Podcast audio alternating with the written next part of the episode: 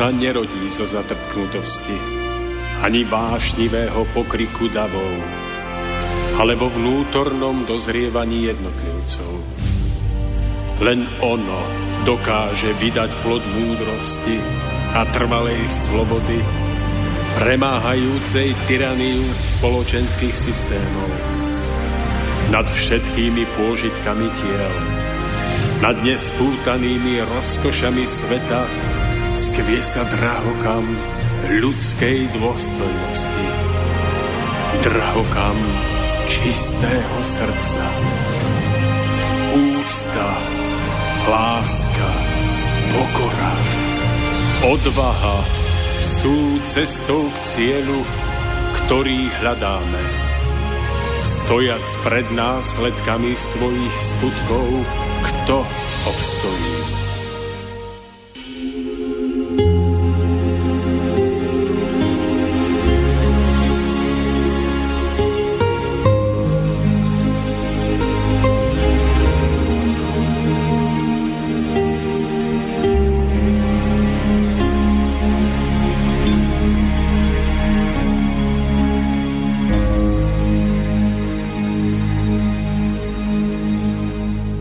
Na svete je obrovský počet náboženstiev.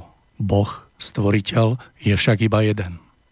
Ako je teda možný ten veľký počet bohov, ktorých človek vzýva? Ako sa postupne ľudstvo vyvíjalo, posielal im najvyšší na pomoc poslov, nádherné duchovné bytosti, aby ich oboznámil s princípom fungovania zákonov, ktoré udržujú celé stvorenie človeku známe ako prírodné zákony. Poslovia svetla hlásali vždy to isté Božie slovo, avšak uspôsobené špecifickým podmienkam národa, v ktorom pôsobili, ale najmä schopnosti chápania ľudí a ich duchovnej úrovne. Ľudia však namiesto toho, aby podľa prineseného slova z nebeských výšok žili, urobili si zo samotných zvestovateľov pravdy bohov a klaňali sa im. Dlhými rokmi sa veľa z prineseného slova pozmenilo, zabudlo alebo dodalo a sformovalo sa do náboženstva. Jadre, v jadre všetkých náboženstiev však zostala láska ako základ, žiaľ v praxi málo zachovaný. Ďalšie množstvo bohov si človek urobil z prírodných bytostí a vládcov živlov, ktorí sú tiež iba služobníkmi Najvyššieho a ktorých dokázali ľudia v dobách, kým ich schopnosť vidieť jemnohmotné svety nebola prekrytá rozumovým chápaním vnímať. Veľké množstvo modiel, ktorým sa človek klaňal a obetoval im neraz aj životy detí a diev, boli démoni, ktorí sa sformovali z ľudských myšlienok strachu. Mnohé náboženstva nesú v sebe veľa vznešených práv, ktoré pomáhajú človeku kráčať stvorením podľa Božej vôle. Žiaľ, človek často vo svojej namyslenosti iné náboženstva popiera a vyvyšuje iba to svoje – pričom, sa ani, pričom si ani neuvedomuje, že keby sa narodil v inej krajine, vyznával by pravdepodobne jej náboženstvo, proti ktorému teraz brojí. Tieto krátkozraké a úzkoprsé názory však zaváňajú skôr povýšenectvom, namyslenosťou či nenávisťou ako láskou. Ak náboženské nezhody vedú k vojnám a zabíjaniu, často k bezcitnému vyvražďovaniu celých národov, Náboženstvo sa stáva prekliatím, nie cestou k Bohu. Nie je to dávno, čo boli vyvraždení Židia, alebo v Juhoslávii brutálne zabití veriaci kresťanskej ortodoxnej církvy katolíkmi. Srdečný, slnečný a veľmi teplý piatkový podvečer želám všetkým poslucháčom relácia Cesta v zostupu po dlhšom čase zo štúdia v Banskej Bystrici. Dnes máme 10. augusta krátko po 17. hodine 30. minúte a ja sa domnievam, že máme za sebou najteplejšie 3 dni v roku a momentálne sa nachádzame v úvode 81. vydania relácia Cesta v zostupu v rámci ktorej sa dnes spolu s mojim dnešným hostom budeme rozprávať opäť na veľmi zaujímavú tému, ktorú sme si nazvali Védy a kresťanstvo, eliminácia šíriacich sa myšlienkových foriem proti kresťanskej nenávisti. Dnes sa k nám budete môcť aj dovolať na vám veľmi dobre známe číslo 0483810101 a samozrejme aj domailovať na vám známej adrese studiozavináč slobodnyvysielač.sk.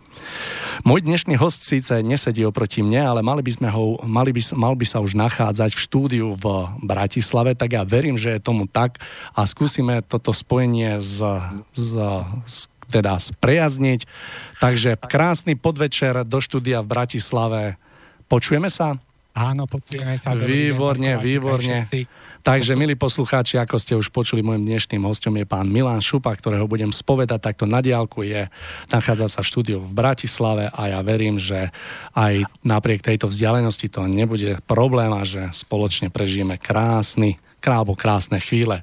Takže dovolte mi už len dodať, že reláciou vás bude sprevádzať Mário Kováčik. Takže pán Šupa, ste tam.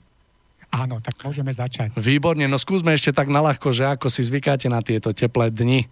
No ťažko, to sa nedá si veľmi nikomu zvyknúť. Hej, no vyzerá to, že čo rok bude to teplejšie, takže myslím, že vy ste aj v blogu veľmi pekný článok k tomu napísali.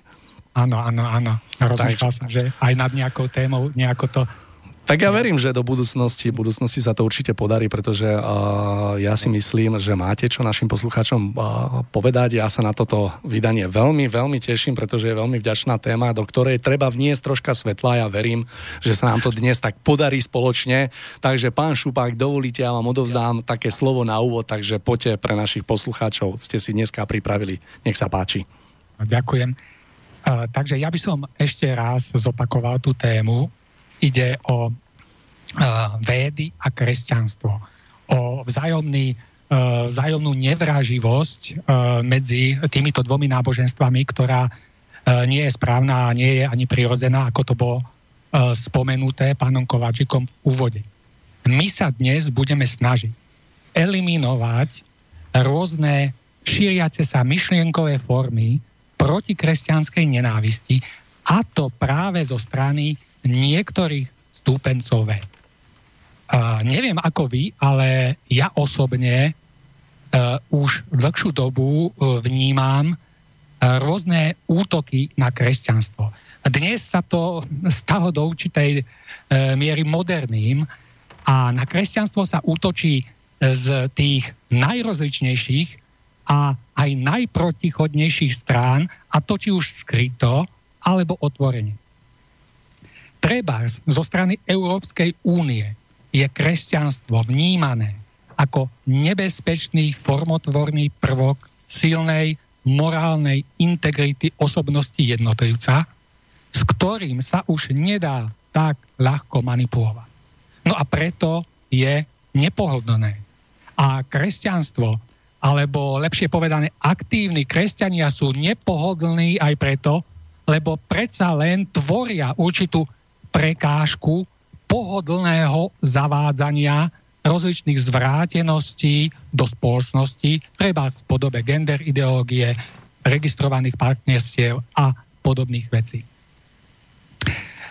Na kresťanstvo sa ale útočí aj zo strany islámu. Islám samozrejme je tradičným nepriateľom kresťanstva a dnes sa snaží prostredníctvom migrácie a práve cez ňu šírením islámu v európskom prostredí vytvorí z bývalej kresťanskej Európy islámsky kalifát.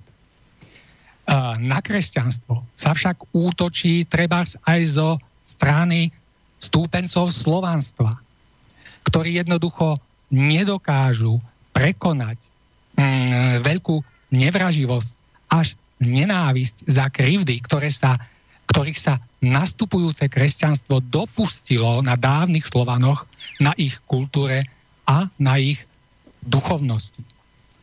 No a na kresťanstvo sa samozrejme útočí aj zo strany stúpencov véd, e, z hľadiska ktorých e, e, tá nenávisť pramení z ich paušálneho odsúdenia kresťanstva ako chtonického, materialistického, a krvavého padlého kultu. No a v tejto relácii uh, si podrobnejšie rozobie, rozoberieme práve tieto uh, výhrady niektorých stupencov ved voči kresťanstvu. Uh, títo totiž tvrdia, že kresťanstvo, ale aj židovstvo môžu za všetko zlo vo svete. že židokresťanstvo, ako to oni súhrne nazývajú, má na svedomí likvidáciu mnohých kultúr a mnoho miliónov ľudských životov. Že minulosť týchto náboženstiev je plná krvi, násilia, vraždenia, boja o moc, o nadvládu a vplyv. E,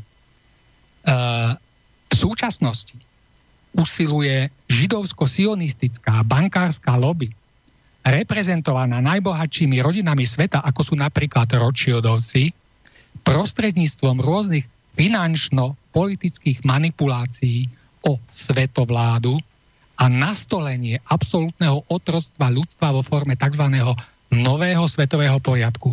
No a Vatikán a pápež napomáhajú týmto e, snahám o svetovládu, treba v podobe schvaľovania migrácie védsky odporcovia židokresťanstva, ako už bolo naznačené, vidia hlavnú príčinu tohto všetkého práve v židovstve a v kresťanstve ako v jadre zvrátených chtonicko-materialistických náboženských systémoch vyznačujúcich sa kultom krvi.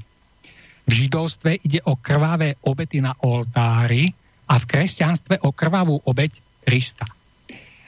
Stúpenci ved tvrdia, že pokým ľudia neodmietnú tieto zvrátené náboženstva ako celok a budú im svojou vlastnou vierou dávať určitú legitimitu, dovtedy sa bude ďalej šíriť vyššie spomínané mocenské zlo, až všetko skutočne vyústí do realizácie nového svetového poriadku a absolútneho zotročenia obyvateľstva Zeme.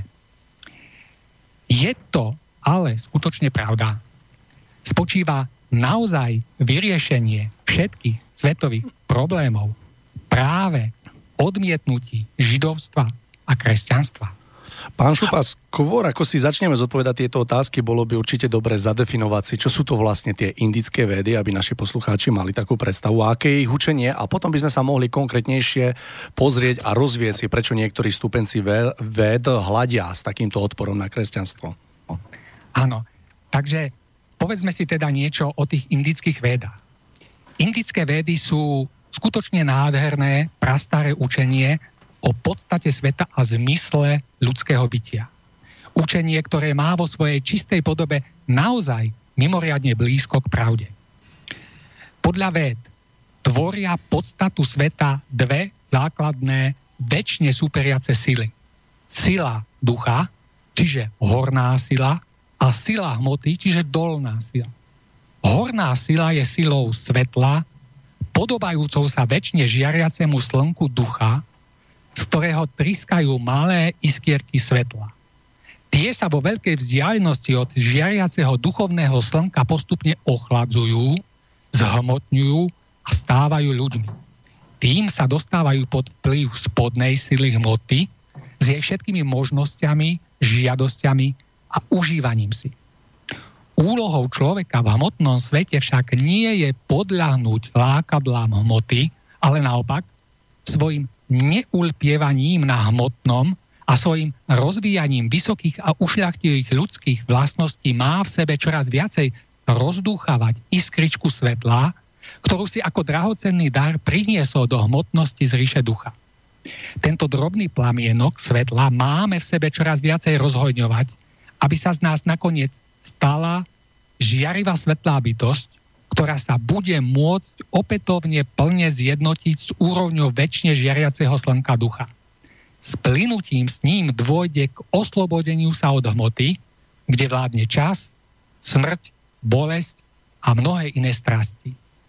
Všetko dobré, čisté, spravodlivé a ušľaklivé, čo človek e, vo svojom živote robí, ho vnútorne povznáša a dvíha smerom k svetlu. Týmto spôsobom čoraz viacej rozpaľuje svoju pôvodnú iskričku svetla a jeho osobnosť sa čoraz viacej približuje k cieľu svojho bytia, ktorým je znovu zjednotenie s úrovňou ducha. Táto úroveň je tiež nazývaná aj úrovňou svetla poznania, pretože poznanie jej existencie, ako i poznanie cesty k nej je najroz, najrozhodujúcejším a najvyšším poznaním ľudského bytia. Pomenovanie úrovne svetla ako úrovne poznania má tiež hlboký zmysel práve v súvislosti s jej protipólom a síce s úrovňou hmoty, ktorá je naopak úrovňou nevedomosti. Kto totiž podľahne ilúzii hmoty a myslí si, že hmota je tým jediným, čo jestvuje, kto sa vo svojom živote sústredí len na to, čo mu môže ponúknuť hmota a nič iného pre neho neexistuje, ten sa stáva bytosťou, ktorá uviazla v temnote nevedomosti. So zrakom zastretým nevedomosťou sa takáto bytosť potom naplno oddáva hmote a jej pôžitkom. A z jej nevedomosti sa rodí egoizmus, chamtivosť, požívačnosť, neušľachtivosť, nespravodlivosť a všetky ostatné negatívne vlastnosti. Bytosti žijúce v nevedomosti, bez svetla poznania pravej podstaty bytia, vytvárajú svet zla, bolesti, utrpenia, bezcharakternosti, vojen a mnohého iného, čo tak dôverne poznáme. Podľa ved sa rodíme dvakrát. Prvý raz z úrovne svetla poznania do úrovne nevedomosti, totožnej s hmotným svetom. Vo svojom vnútri si však nesieme ako dar potenciál plnému rozvinutiu sa v žiarivú bytosť svetla, ktorou vo svojej najvnútornejšej podstate sme. Ak to dokážeme, našim druhým zrodením sa stáva z mŕtvych stanie z hmoty. Totožné s opätovným zjednotením sa s úrovňou svetla poznania. Poznali sme totiž, kým v skutočnosti sme a rozvinutím všetkého najušľachtivejšieho a najlepšieho v sebe sme sa stali žiariacou bytosťou svetla, ktorá povstáva z mŕtvej hmoty do väčšného života kráľovstva ducha. Bytosťou, ktorá dokázala rozlámať všetky putá nevedomosti a plne splynúť so svetlom poznania. Uh, toto je veľmi zjednodušeným spôsobom vyjadrená čistá podstata védského učenia, ktoré môžeme nájsť v určitej pozmenenej a modifikovanej podobe treba v buddhizme, alebo v prvotnom gnostickom kresťanstve. Ako teda vidieť? Védy sú naozaj učenie krásne, podnetné a duchovne veľmi inšpirujúce. Učenie jednoznačne v sebe nesúce nezanedbateľnú pečať pravdy. Pokiaľ teda priaznivci ved hovoria iba čisto o vedách, je všetko v poriadku. Je to vždy povzbudzujúce, budujúce a duchovne inšpirujúce. Veľmi, veľmi výstižná charakteristika pán Šupa v takej jednoduchej rovine a veľmi zrozumiteľná, verím, že aj pre našich poslucháčov. Skúsme po tejto stručnej charakteristike ved prejsť ku konkrétnym takým výhradám jej stúpencov voči kresťanstvu. Teda čo konkrétne sa ako keby vytýka kresťanstvu? Áno. Na začiatku mm, by som chcel zdôrazniť, že E, výhrady niektorých stupencov ved voči kresťanstvu tvoria určité jednoliaté a vzájomne prepletené klopko vecí pravdivých a nepravdivých, ktoré je na prvý pohľad ťažko rozmotať a vzájomne od seba oddeliť. Ale, ale my sa samozrejme pokúsime o rozmotanie tohto klopka a ukážeme si, ako sa veci v skutočnosti majú. Takže aby bolo jasné, v tejto chvíli budem hovoriť o výhradách stúpencov ved voči kresťanstvu tak, ako ich e, práve oni sami formulujú. A podľa stúpencov ved existuje určité základné delenie božstiev na dva druhy. Na božstvá neba a božstvá zeme a podsvetia, čiže božstvá chtonické. A tieto nízke chtonické kulty majú jeden významný spoločný rys. Je ním prinášanie krvavých obetí, ako tomu bolo napríklad u Aztekov. No a práve preto prívrženci ved radia ku chtonickému typu náboženstiev i židokresťanstvo. Pretože židovstvo e, prináša krvavé obete e, vo forme teda obetí e, na oltári a kresťanstvo s jeho uctievaním krvavej obety Krista na kríži. Skutočná obeta totiž podľa ved nemá spočívať prelievaní krvi, ale v odstraňovaní našej vlastnej nízkosti, neušľachtivosti a ostatných negatívnych vlastností. E, podľa nich však kresťanstvo hlása, že svet bol spasený krvavou obetou Krista na kríži.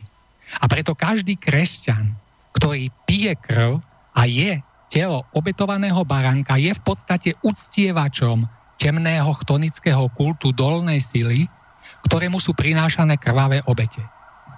A okrem toho, kresťania veria v hmotné, fyzické a telesné zmrtvých stane spasiteľa, čo je opäť svedectvom chtonického kultu postaveného na velebení božskej podstaty hmoty v podobe viery vo vzkriesené fyzické telo Krista.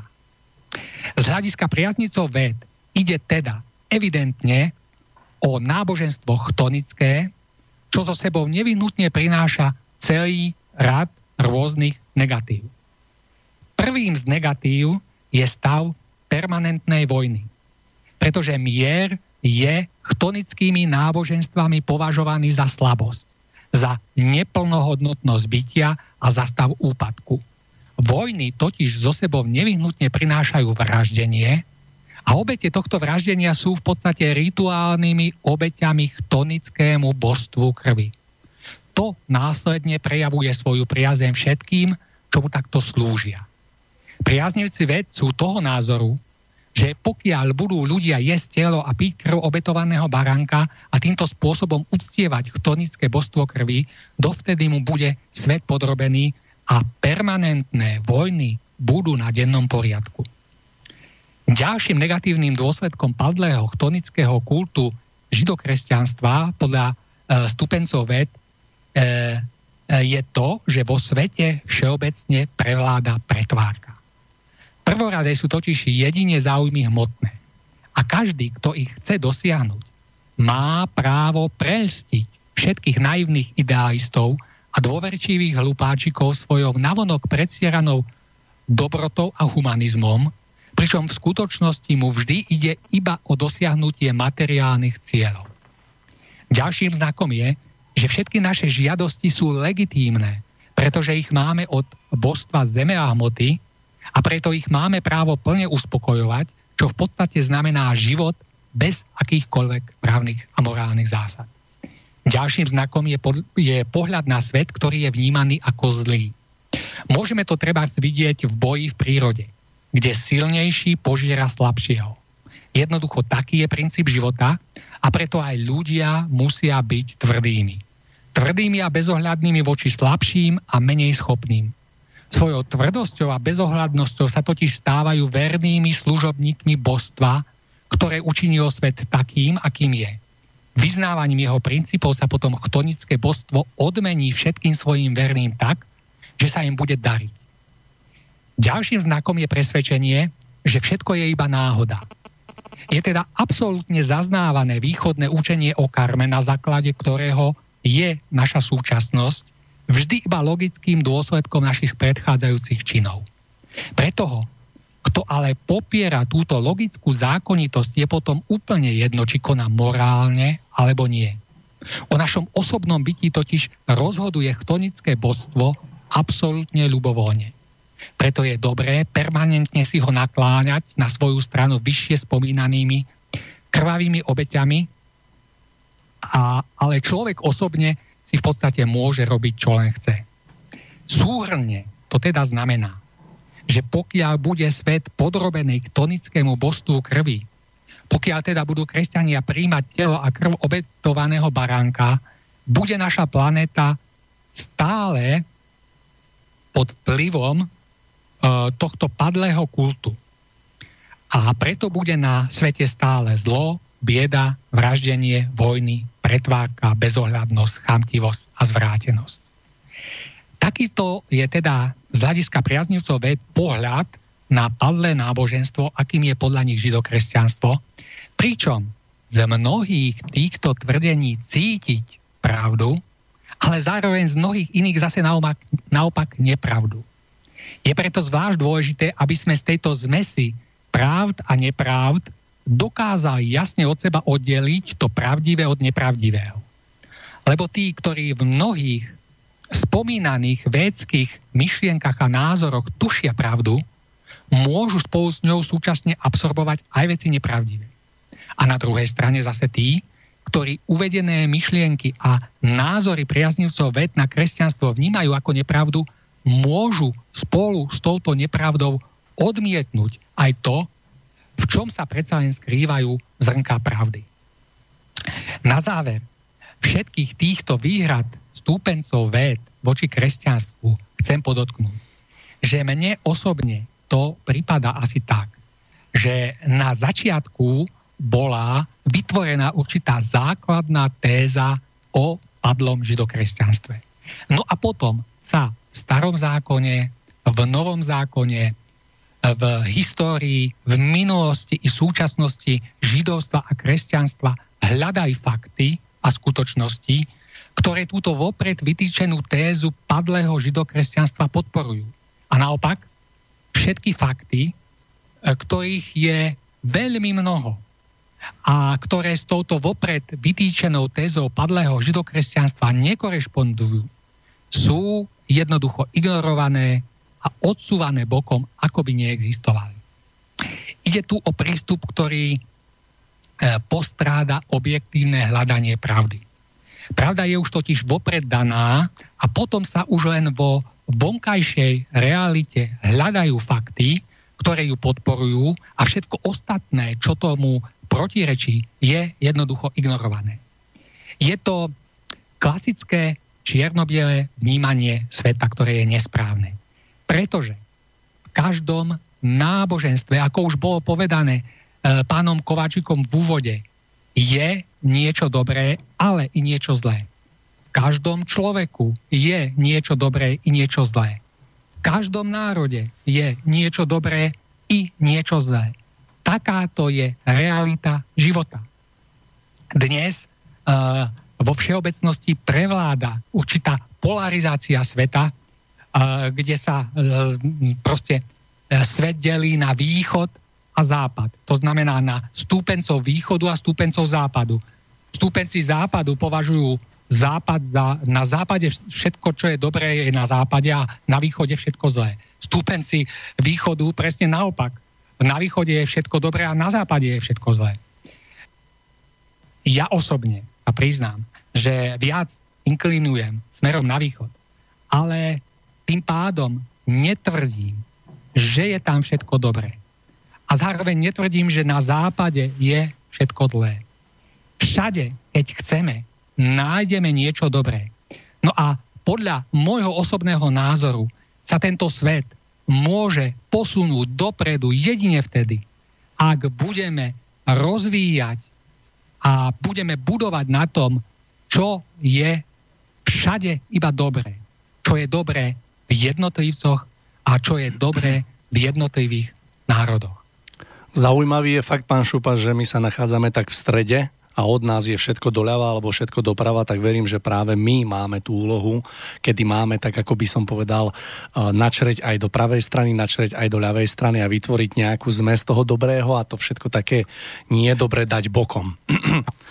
Pán Šupa, ja sa... Ešte to pokúšame v tejto relácii. Verím, že sa nám to podarí. Máme 30 minút z našej relácie, ak by ste nenamietali, dali by sme si krátku prestávočku predtým, ako sa posunieme v našom rozprávaní ďalej.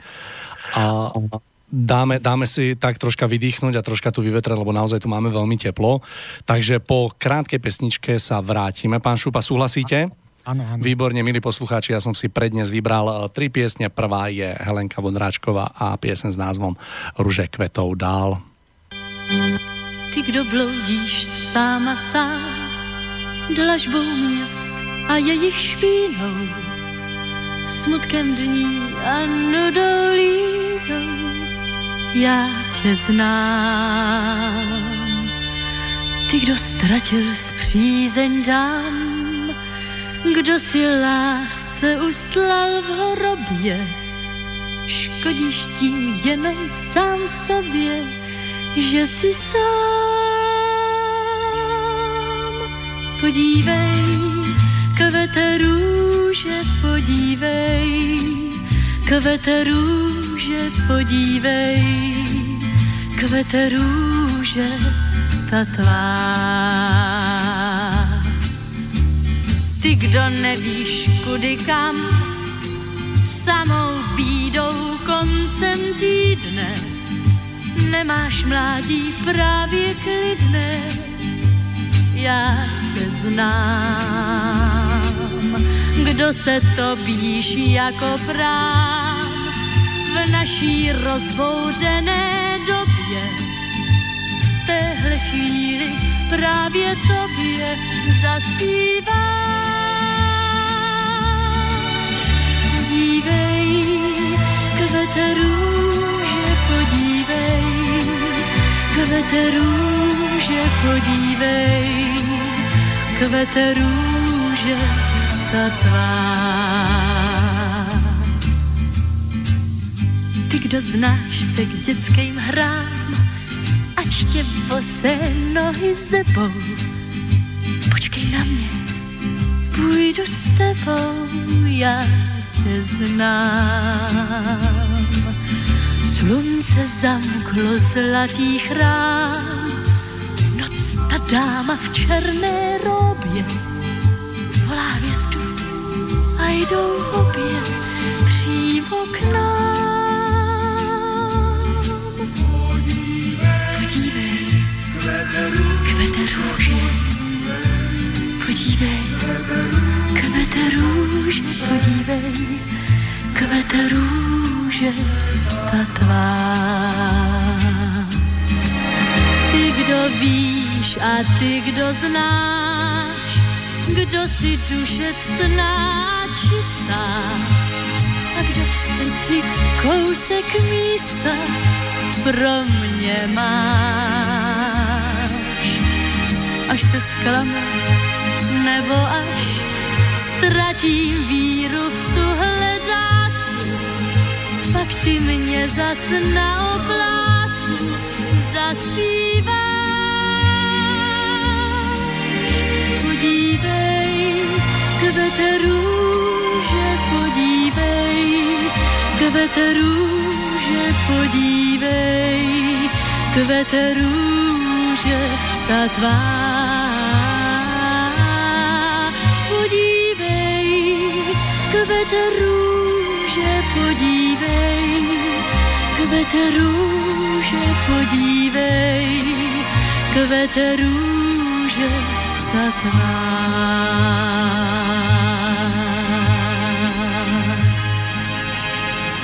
Takže Helenka Mondráčková nám dohrala, nachádzame sa v 81. vydaní relácie Cesta v zostupu a s mojim dnešným hostom, pá, hostom pánom Milanom Šupom sa rozprávame na tému védy a kresťanstvo. Hovoríme o eliminácii šíriacich sa myšlienkových foriem proti kresťanskej nenávisti. Ak by ste sa chceli niečo opýtať, môžete tak urobiť na čísle 04838101, prípadne mailom na adrese studiozavinaslobodyvysielač.sk Takže my sa posunieme uh, dopredu. Predpokladám, pán Šupa, že pred nami je troška taký širší blok, v rámci ktorého sa, uh, sa pokúsime rozmutať toto klb, klbko pravd a nepravd a povedať si, ako v skutočnosti kresťanstvo vyzerá, pretože z tých uh, takých myšlienok zo strany uh, indických véd som tam videl aj, ako ste spomínali, aj mnoho pravdy. A samozrejme aj mnoho takých neprav, ktoré sa tam nachádzajú. Takže skúsme sa na to tak podrobnejšie pozrieť, máte slovo. Áno, áno. E, Čiže uh, pozrieme sa na to naozaj objektívne, kedy, kedy proste všetko to, čo je zo strany stupencov ako nesprávne, uh, pomenujeme, ale pomenujeme aj to, čo je nesprávne aj uh, zo strany kresťanstva. Takže bude to naozaj taký pokus o objektívny pohľad. Takže poďme na to. Uh, pri našom pravdivom pohľade na kresťanstvo vychádzajme, skúsme vychádzať z védského učenia, hovoriaceho o väčšnom konflikte ducha a hmoty. E, Z tohto dôvodu existujú i náboženstva dvojakého druhu. Náboženstva svetlé, smerujúce ľudí k výšinám, ako to oni, e, teda tí stupenci ved, e, definovali, a k oslobodeniu od hmoty a náboženstvá chtonické, čiže hmotársky materialistické, smerujúce naopak k viazanosti na hmotu. Medzi svetlé patria vedy a medzi padlé a nízke židokresťanstvo, ako sme si to povedali. Zásadná chyba priaznivcov véd v tomto ich hodnotení však spočíva v ich zjednodušenom a paušálnom nazeraní. Všetko je totiž v skutočnosti vždy iba o ľuďoch a o ich osobnom postoji k väčšnému boju síl hmoty so silami ducha. Preto existujú v zásade dva základné typy ľudí. Jedni sú viac hmotného zamerania, vnímajúci všetko iba cez hmotu. A to dokonca i stvoriteľa a náboženstvo. Druhí sú zase ľuďmi ducha, podvedome vnímajúcimi, že existuje niečo vyššie, čo hmotu presadzuje, presahuje. No a na základe týchto dvoch základných typov ľudí vznikli v židovstve a neskôr aj v kresťanstve dve vedľa seba idúce línie. Línia svetla ducha a línia nevedomosti spojenej s vnútornou orientáciou na matériu. Línia orientácie na hmotu bola poplatná názoru, že ak človek zhreší, môže to odčiniť prinesením, prinesením obetí. Línia svetla bola naopak o prijatí osobnej zodpovednosti za vlastné činy, ktoré musia byť dobré, ak chceme, aby sa aj nám samotným dobre darilo, pretože vo stvorení platí pravečná spravodlivosť. Línia orientácie na hmotu je líniou pohodlnej viery, ktorá konzervuje chyby a necnosti, spoliehajúc sa na účinnosť obetí. Línia svetla je líniou pozdvihnutia ducha prostredníctvom snahy o konanie dobra a rozvíjania cností. V línii svetla prišiel Mesiáš a prívrženci línie zmaterializovaného náboženstva od samého začiatku usilovali o jeho život a nakoniec ho aj zavraždili. Jedným zo zvlášť vypuklých príkladov ktoré usvedčujú stúpencov véd z neobjektívnej zaujatosti voči židovstvu ako celku, je trebárs ich tvrdenie, že uctievali hada, ktorý je typickým symbolom všetkých tonických kultov a nosili ho arche úmluvy.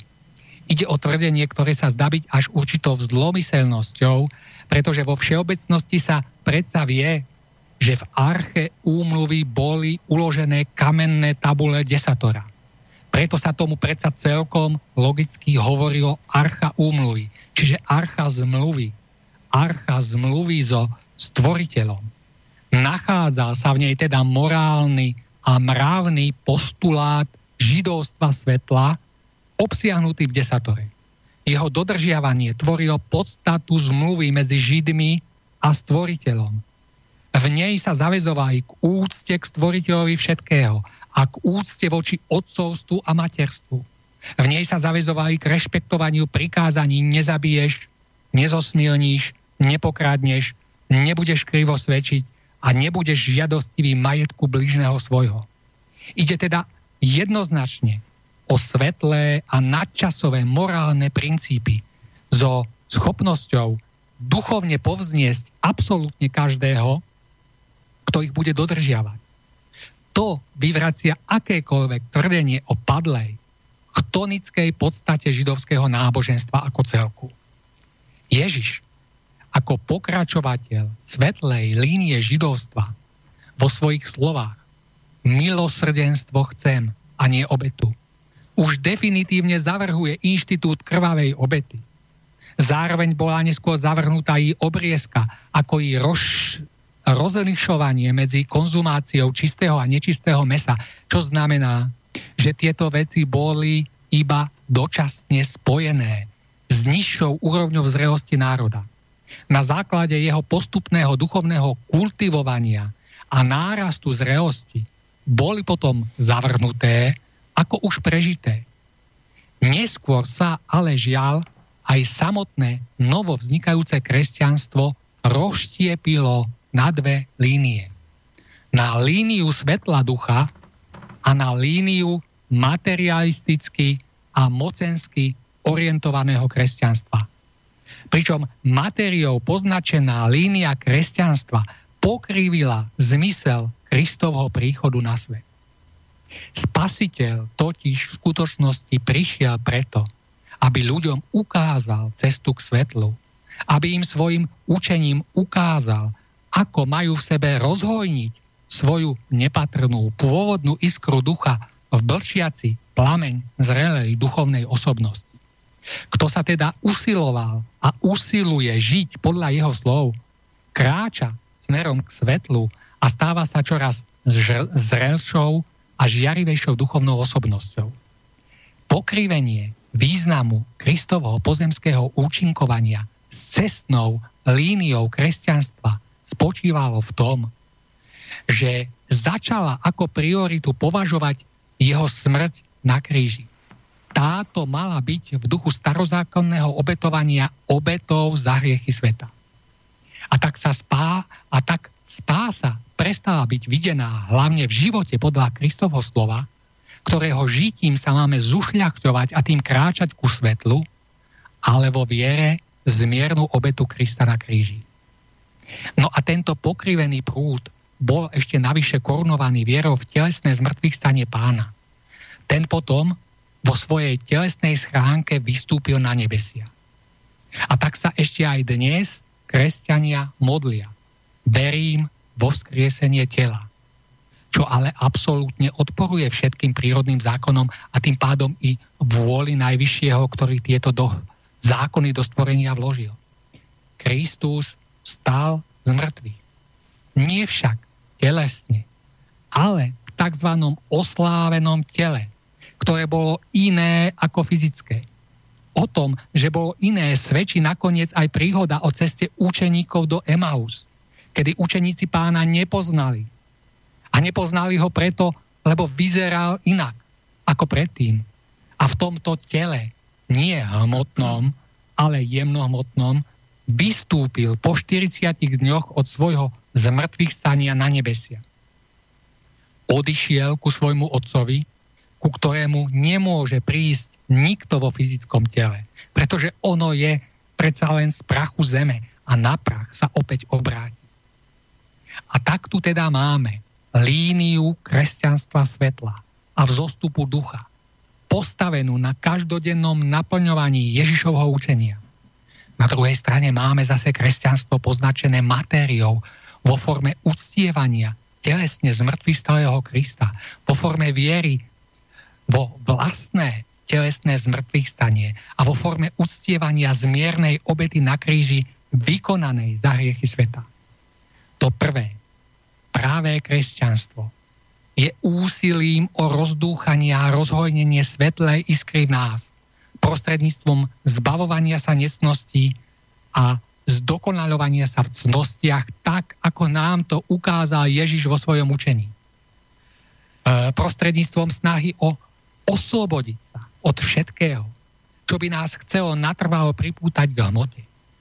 Je to kresťanstvo Františka z Asisi, kresťanstvo Jána Husa a mnohých iných, im podobných, ktorí žili skromne a snažili sa oslobodiť od hmotných väzieb a usilovali sa o slobodu ducha. To druhé je kresťanstvo silne poznačené matériou. Kresťanstvo viery krvavú zmiernu obetu Krista na kríži. Kresťanstvo uctievania materiálneho zmrtvých stania spasiteľa Kresťanstvo boja o svetskú moc a peniaze. Kresťanstvo vatikánskeho prepichu a upaľovania kacírov. Kresťanstvo predávania odpustkov a hromadenia majetkov. Kresťanstvo vonkajšieho lesku a šplhania po církevnej hierarchii. Z tohto dôvodu máme aj dve podoby príjmania tela a krvi spasiteľa. Správnu a nesprávnu. Nesprávna je nesprávna je vnímanie tohto úkonu ako pripomínanie nutnej krvavej zmiernej obety spasiteľa vykonanie pre vykúpenie hriešného sveta. Správna však spočíva v poznaní, že Kristus bol Božím slovom v tele a krvi na zemi. Príjmanie tela a krvi spasiteľa je teda v skutočnosti symbolikou príjmania slova Božieho, ktoré nám Kristus priniesol pre spásu sveta. Predstavme si, skúsme si predstaviť nástroj, akým je nôž. Môžeme ním krájať chlieb, alebo ním môžeme niekoho bodnúť. A presne takto je to aj so židovstvom a kresťanstvom. Každé z nich je možné chápať ako nástroj, ktorým je možné krájať duchovný chlieb ako potravu pre vlastnú dušu a duše iných. Alebo naopak, môžeme tento nástroj použiť k zlému na ovládanie iných, ako e, prostriedok moci, teroru a zotročenia. No a židovstvo a kresťanstvo bolo počas dlhej histórie e, ako nôž používané aj jedným, aj druhým spôsobom. Prvý pozitívny spôsob e, ich využitia prináša svetu požehnanie. Zatiaľ čo druhý negatívny spôsob ich zneužitia prinášal svetu veľa nešťastia, bolesti a vraždenia. Tragédiou však je, že onen prvý spôsob, ktorý v sebe skrýva potenciál vybudovať raj na zemi, bol vždy menšinový. Druhý spôsob zneužívania vznešených princípov židovstva a kresťanstva ako vonkajšieho štítu, za ktorým sa v skutočnosti skrývala len lož, podvod, úskok, vražda a snaha ovládnuť a zotročiť, bol žiaľ vždy počas tej histórie prúdom väčšinový. A ak sa, ak sa totiž pozrieme do najhlbšej histórie židovského národa, uvidíme, že v určitých časových intervaloch sa v ňom rodili proroci. A títo proroci vždy veľmi nekompromisne pranierovali celkové smerovanie židovského náboženstva a jeho duchovných vodcov. Avšak proroci, ako reprezentanti svetlej línie židovstva, stáli vždy v menšine a boli napádaní, kameňovaní a vraždení. Dialo sa tak preto, lebo proroci nabádali k tomu, aby boli vysoké a vznešené pravdy židovstva skutočne používané správne, čiže k duchovnému vzostupu národa. To znamená k dobru národa židovského ako i k dobru celého sveta. Žiaľ, takéto niečo nebolo spoločensky žiaduce, pretože v hierarchii židovskej cirkvi sa nachádzali, nachádzali ľudia, ktorým išlo hlavne o svetské výhody a pozemský prospech. Čiže o vplyv, moc a vlastný pohodlný život bez práce. A vznešené pravdy židovského náboženstva, dané tomuto národu skutočne zo svetla, boli nimi iba obratne zneužívané k dosiahnutiu čisto pozemských výhod, pôžitkov a cieľov. A preto boli proroci nepohodlní. Preto boli kameňovaní a vraždení. A preto bol i samotný Kristus, syn Boží, ako predstaviteľ tejto svetlej línie židovstva zavraždený vtedajšou duchovnou elitou. Avšak v novo vznikajúcom kresťanstve všetko ďalej pokračovalo presne tak, ako predtým v židovstve. Hlavná mocenská línia kresťanstva, slúžiaca hmotným záujmom a pozemskej moci sa snažia vždy tvrdo vysporiadať s príslušníkmi svetlej línie kresťanstva – usilujúcej o skutočný duchovný vzostup. Na ich elimináciu a likvidáciu používala dva spôsoby. Prvým bolo morálne zneváženie prehlásením, že ich učenie je blúd, ktorý sa nezhoduje s náukou oficiálnej línie cirkvy tak, ako sa to stalo Origenovi alebo celej gnostickej vetve prvotného kresťanstva. No a druhým spôsobom bola samozrejme fyzická likvidácia. Čiže upalovanie a vraždenie najrozličnejších kacírov, heretikov a odpadlíkov. Z nášho prostredia patrí k tým najznámejším Jan Hus. Je v skutku paradoxné, že práve na samotnej kresťanskej cirkvi sa ukázali ako na najvyš pravdivé známe slová Ježiša, hovoriace o dvoch cestách. Čiže v našom prípade o dvoch líniách kresťanstva, z ktorých tá široká a väčšinová vedie do zatratenia začiačok spáse jednotlivcov, národov a sveta vedie iba úzka cesta menšinovej línie pravého kresťanstva svetla. A tento hlboký rozkol medzi oficiálnou líniou kresťanstva, poznačeného materializmom a mocichtivosťou, a medzi neoficiálnou líniou kresťanstva snažiacou sa o skutočný život podľa Kristových zásad. Tento zásadný rozkol pretrváva v kresťanstve až dodnes. Ako sa tieto veci prejavujú v našej najaktuálnejšej súčasnosti? Temná vetva židovstva i kresťanstva vzájomne spolupracujú v napomáhaní snahám o absolútne zotročenie ľudstva v podobe nového svetového poriadku.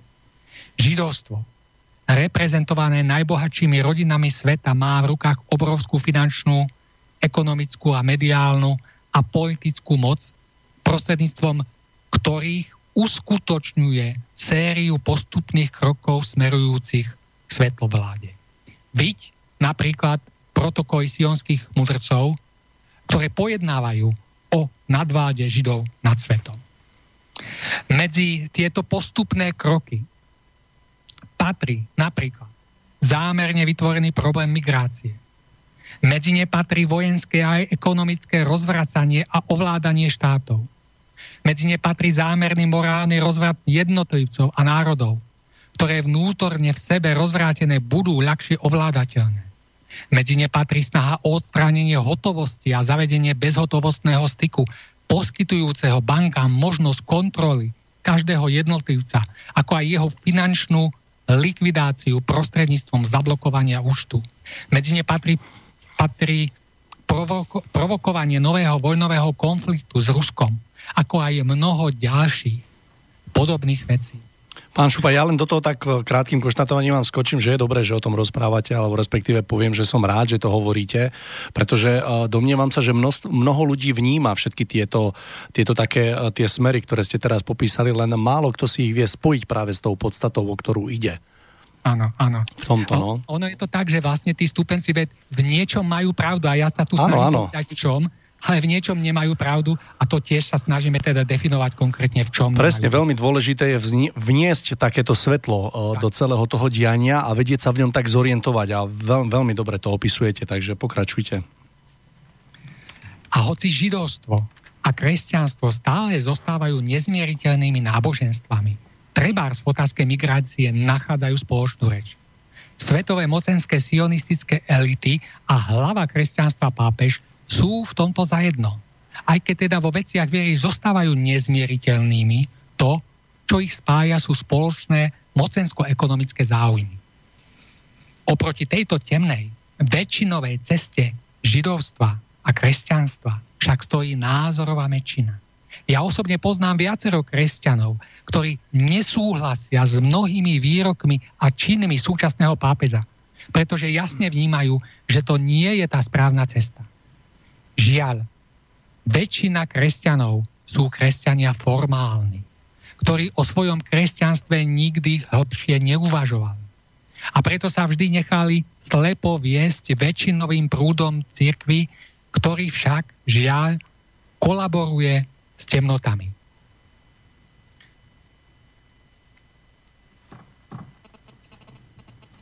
Poč, po, poču, počujeme sa, hej? Dobre.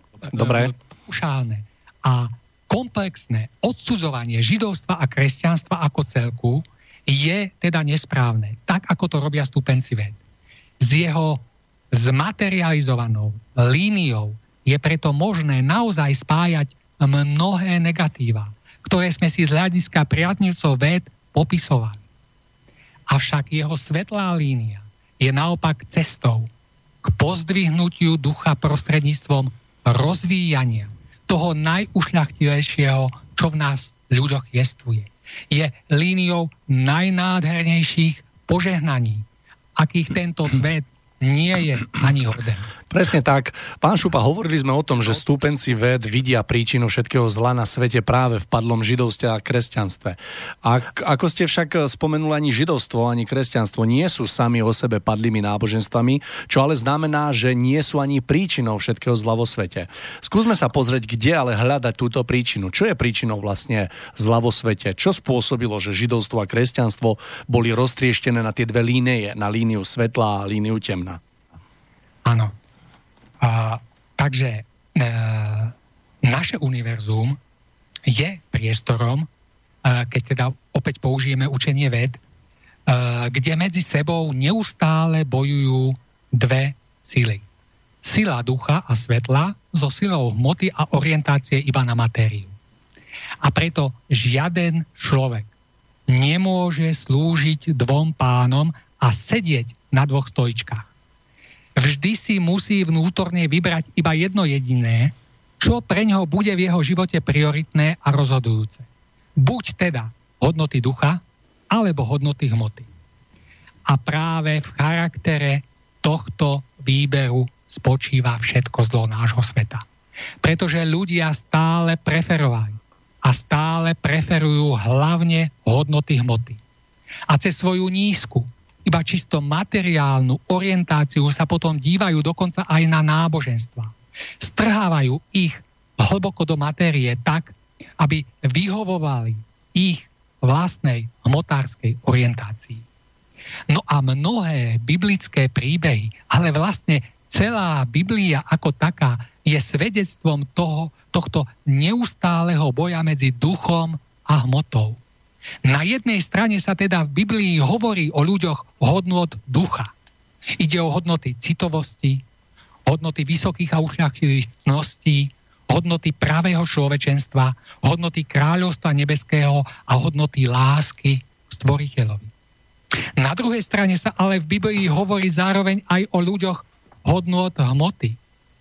Medzi tieto hmotné hodnoty patrí v prvom rade uctievanie chladnej, materialistickej, rozumovej racionality. A práve jej pričinením vznikajú všetky negatívne ľudské vlastnosti, ako je bezohľadnosť, egoizmus, chamtivosť, vypočítavosť, nečestnosť a mnohé iné. No a práve v Biblii nachádzame množstvo svedectiev tohto veľkého väčšného zápasu, pričom tak, ako to už v živote býva, raz výťazia sily svetla ducha a raz zase sily hmoty a nízkosti. A to či už v určitom náboženstve, v určitom národe, alebo v určitom človeku. Preto teda nachádzame v Biblii treba príbeh o Jakubovi a Ezauovi. Ezau bol starší a mal pr- e, právo prvorodeného. Mladší Jakub sa však prestrojil za Ezaua a od slepého zomierajúceho otca získal podvodným spôsobom požehnanie určené prvorodenému. A spolu s ním jeho práva. Tento príbeh je teda v podstate priamým e, podľa stupencov ved v podstate priamým návodom k podvodu, lži a pretvárke, ktorých je súčasný svet práve vinou židokresťanstva plný. Alebo uh, treba priaznivci, uh, stupenci ved upozorňujú na príbeh o krásnej žene stotníka Uriáša, ktorá sa zapáčila kráľovi Dávidovi. Ten dal poslať Uriáša v boji zámerne do prvej línie, aby zahynul a on si ju mohol vziať, on si ju mohol vziať. Ak budeme zlomyselní, tak ako to robia stúpenci ved, môžeme povedať, že je to opäť iba návod na bezúzne oddávanie sa zmyselným vášňam a to za akúkoľvek cenu. V prípade Jakuba a Ezaua je to návod na faloš a podvod. E, no a podobným spôsobom by sme mohli pokračovať stále ďalej a nachádzať v Biblii príklady všetkých ostatných necností, a na základe toho by sme mohli tvrdiť, že Biblia nás e, k podobným necnostiam priamo nabáda tak, ako to robia a tvrdia niektorí stupenci ved. Ale ako už bolo povedané, Biblia ako taká je obrazom veľkého boja medzi duchom a hmotou.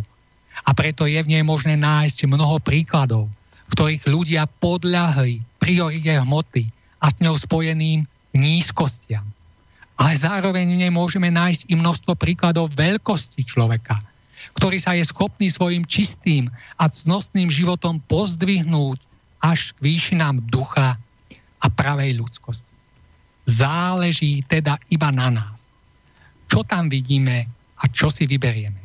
Či tam vidíme len ospravedlnenie svojich nízkostí, vystávajúcich z nášho podliehania hmote, alebo či tam vidíme hlavne to, čo nás má pozdvihnúť a posilniť v konaní dobra a v zušľachťovaní sa v cnostiach.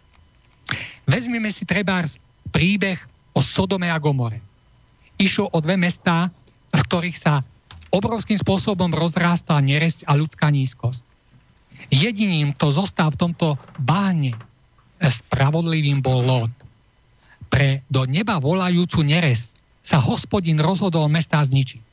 Lot bol varovaný, aby ušiel a ako náhle sa ocitol v bezpečnej vzdialenosti, obe mestá boli zničené. Posolstvo tohto príbehu je jednoznačné. Ľudia, podliehajúci zvrátenej zmyselnosti a zvrhosti, budú zahubení. Zachrániť sa môžu iba tí, ktorí sú čistí, ušľachtilí a dobrí. Iba oni nachádzajú zalúbenie a milosť v očiach pána. Nezabiješ, nezosmilníš, nepokrádneš, nebudeš krivo svedčiť, nebudeš žiadostivý majetku bližného svojho ani ničoho, čo jeho je. Ako môže niekto tvrdiť, že židokresťanstvo je padlým náboženstvom, keď v ňom nachádzame tieto základné mravné postuláty. Veď predsa ich zachovávanie, ako sme už spomínali, uh, uh, zachovávaním každý človek nevyhnutne duchovne rastie a tým sa postupne približuje k dosiahnutiu svojho konečného cieľa, ktorým je kráľovstvo ducha, kráľovstvo svetla, kráľovstvo nebeské.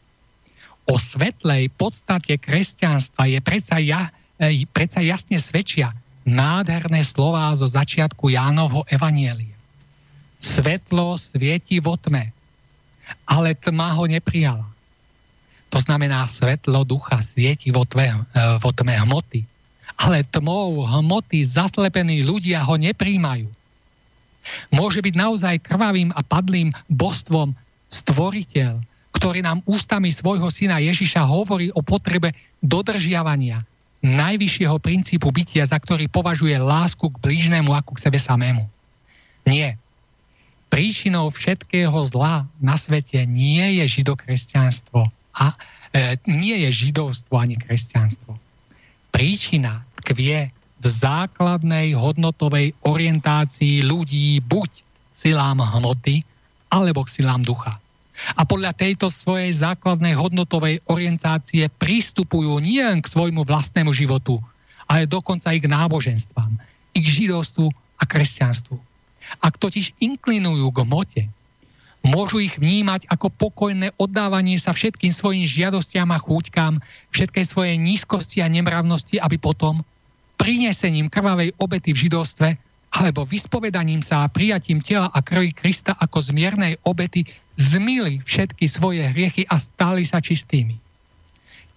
Keď ale naopak inklinujú k duchu, vidia v morálnych zásadách židovstva a kresťanstva spôsob, ako môžeme v sebe rozpáliť iskru ducha v žiarivý plamen zrelej duchovnej osobnosti, ktorá zdokonalená vo vysokých a ušľachtivých cnostiach nakoniec vstúpi do ríše svetla do ríše kráľovstva nebeského.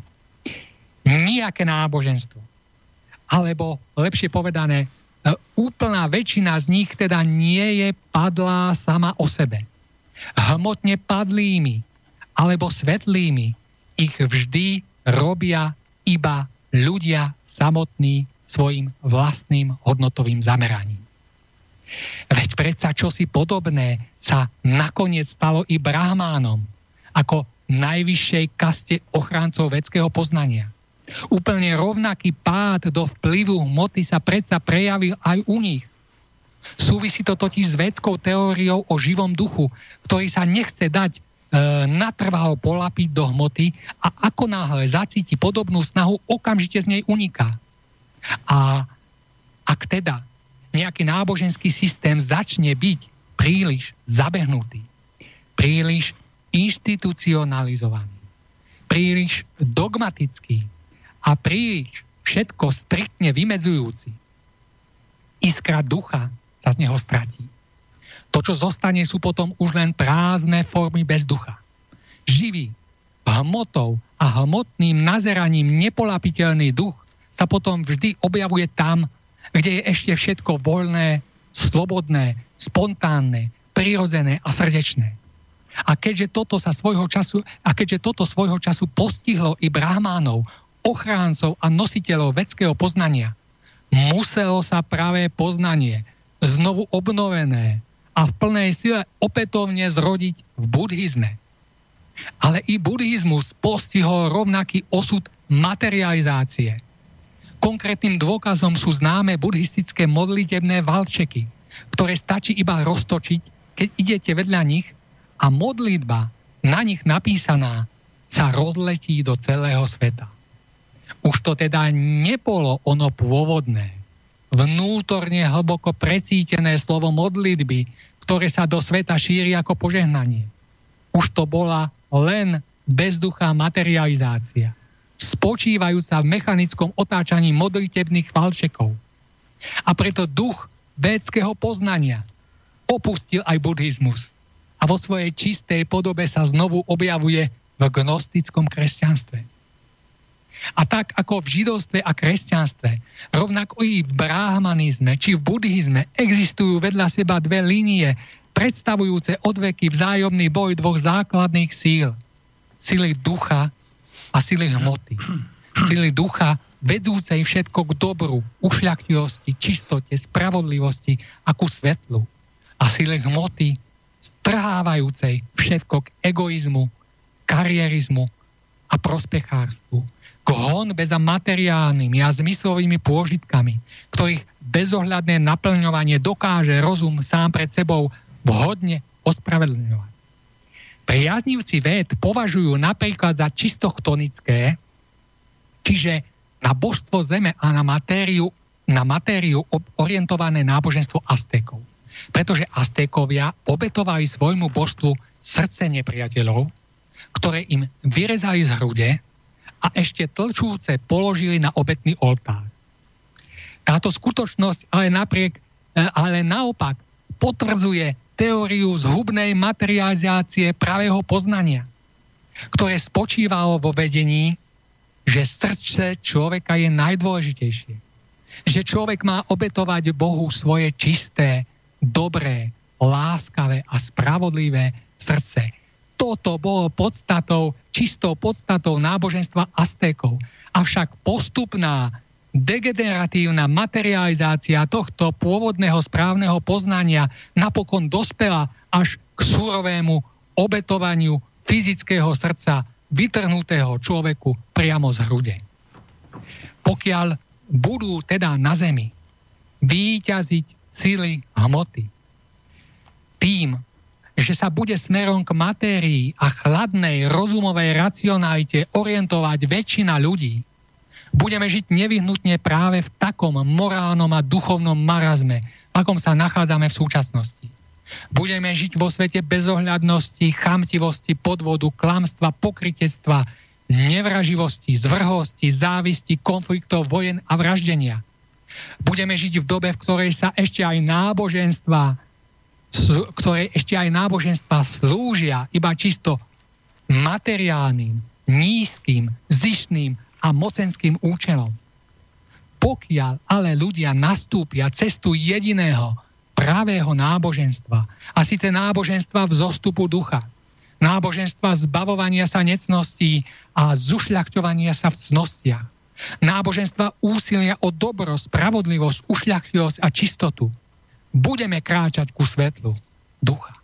A toto svetlo v nás a okolo nás prinesie potom svetu dobro, o akom môžeme zatiaľ iba snívať. Prinesie mu mier, porozumenie, pokoj, harmóniu a spoluprácu medzi ľuďmi. Vnútorne bude čoraz viacej rozpaľovať iskru nášho ducha, aby táto po dosiahnutí maximálnej svetlosti mohla vstúpiť do svet, svetlej ríše ducha, čo je konečným cieľom a jediným zmyslom bytia každého z nás. Veci teda musia byť poznané také, aké sú. A to znamená, že i prížina všetkého zla na zemi musí byť poznaná správne, pretože inak sa budeme stále iba hádať, koho viera je dobrá a koho padlá. Zatiaľ čo pravá príčina zla, spočívajúca v zotročení iskry ducha prebýva, prebývajúcej v nás, hmotou a hmotným rozumom bude naďalej hodnotovo devastovať ľudí, bude naďalej hodnotovo devastovať náboženstva, celý svet, až nás napokon doženie až k seba zničeniu. A ja by som možno uh, teraz uh, uh, túto stať alebo tento blok zakončil. Pán Kováčika, mohli by sme si dať ako ďalšiu pesničku. Dobre, dobre, takže môžeme hneď, hej? S tým, že, že vlastne potom uh, začneme, zahájime uh, ďalší nový blok. Dobre, a máme tu aj nejaké mailiky, tak by, takže by sme sa na ne troška tak pozreli a dobre, budeme dobre, v tom pokračovať. Dobre, takže krátka prestavočka, vybral som pieseň od Petra Rezeka z písne lesu, vod a strání. thank you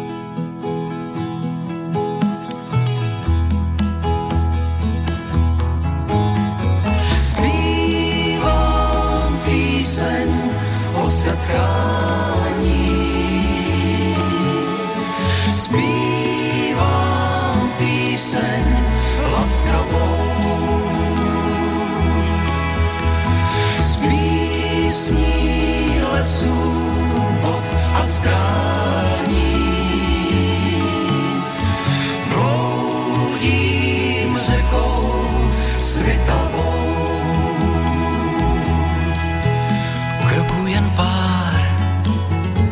Najdeš výšku zbání. Kroku jen pár a města vidíš kvést. Kraje potůčků a lesů, tam najdeš mír, klid a mír. Kdo pak nesví,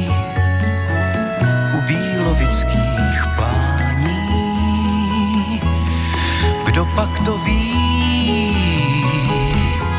že byl jen stín, dávno vítr jiný, zavál ty domky z hlíny, co zbylo z nich, dnes tu svítí dětský smích.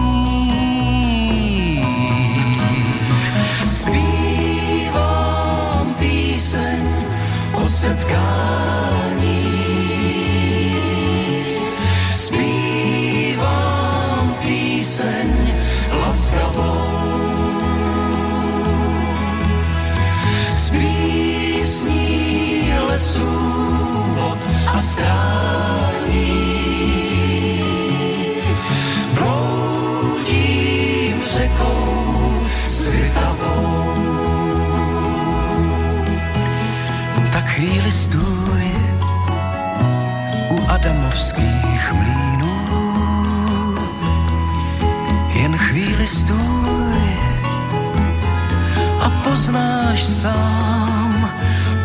Proč kraj moudrých lišek, krasů a pampelišek měl tolikrát básník dávný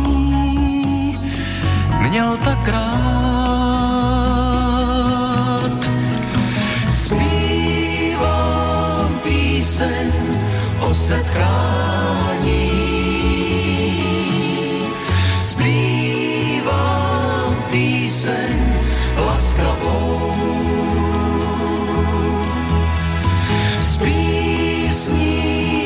Lesů, vod a strání.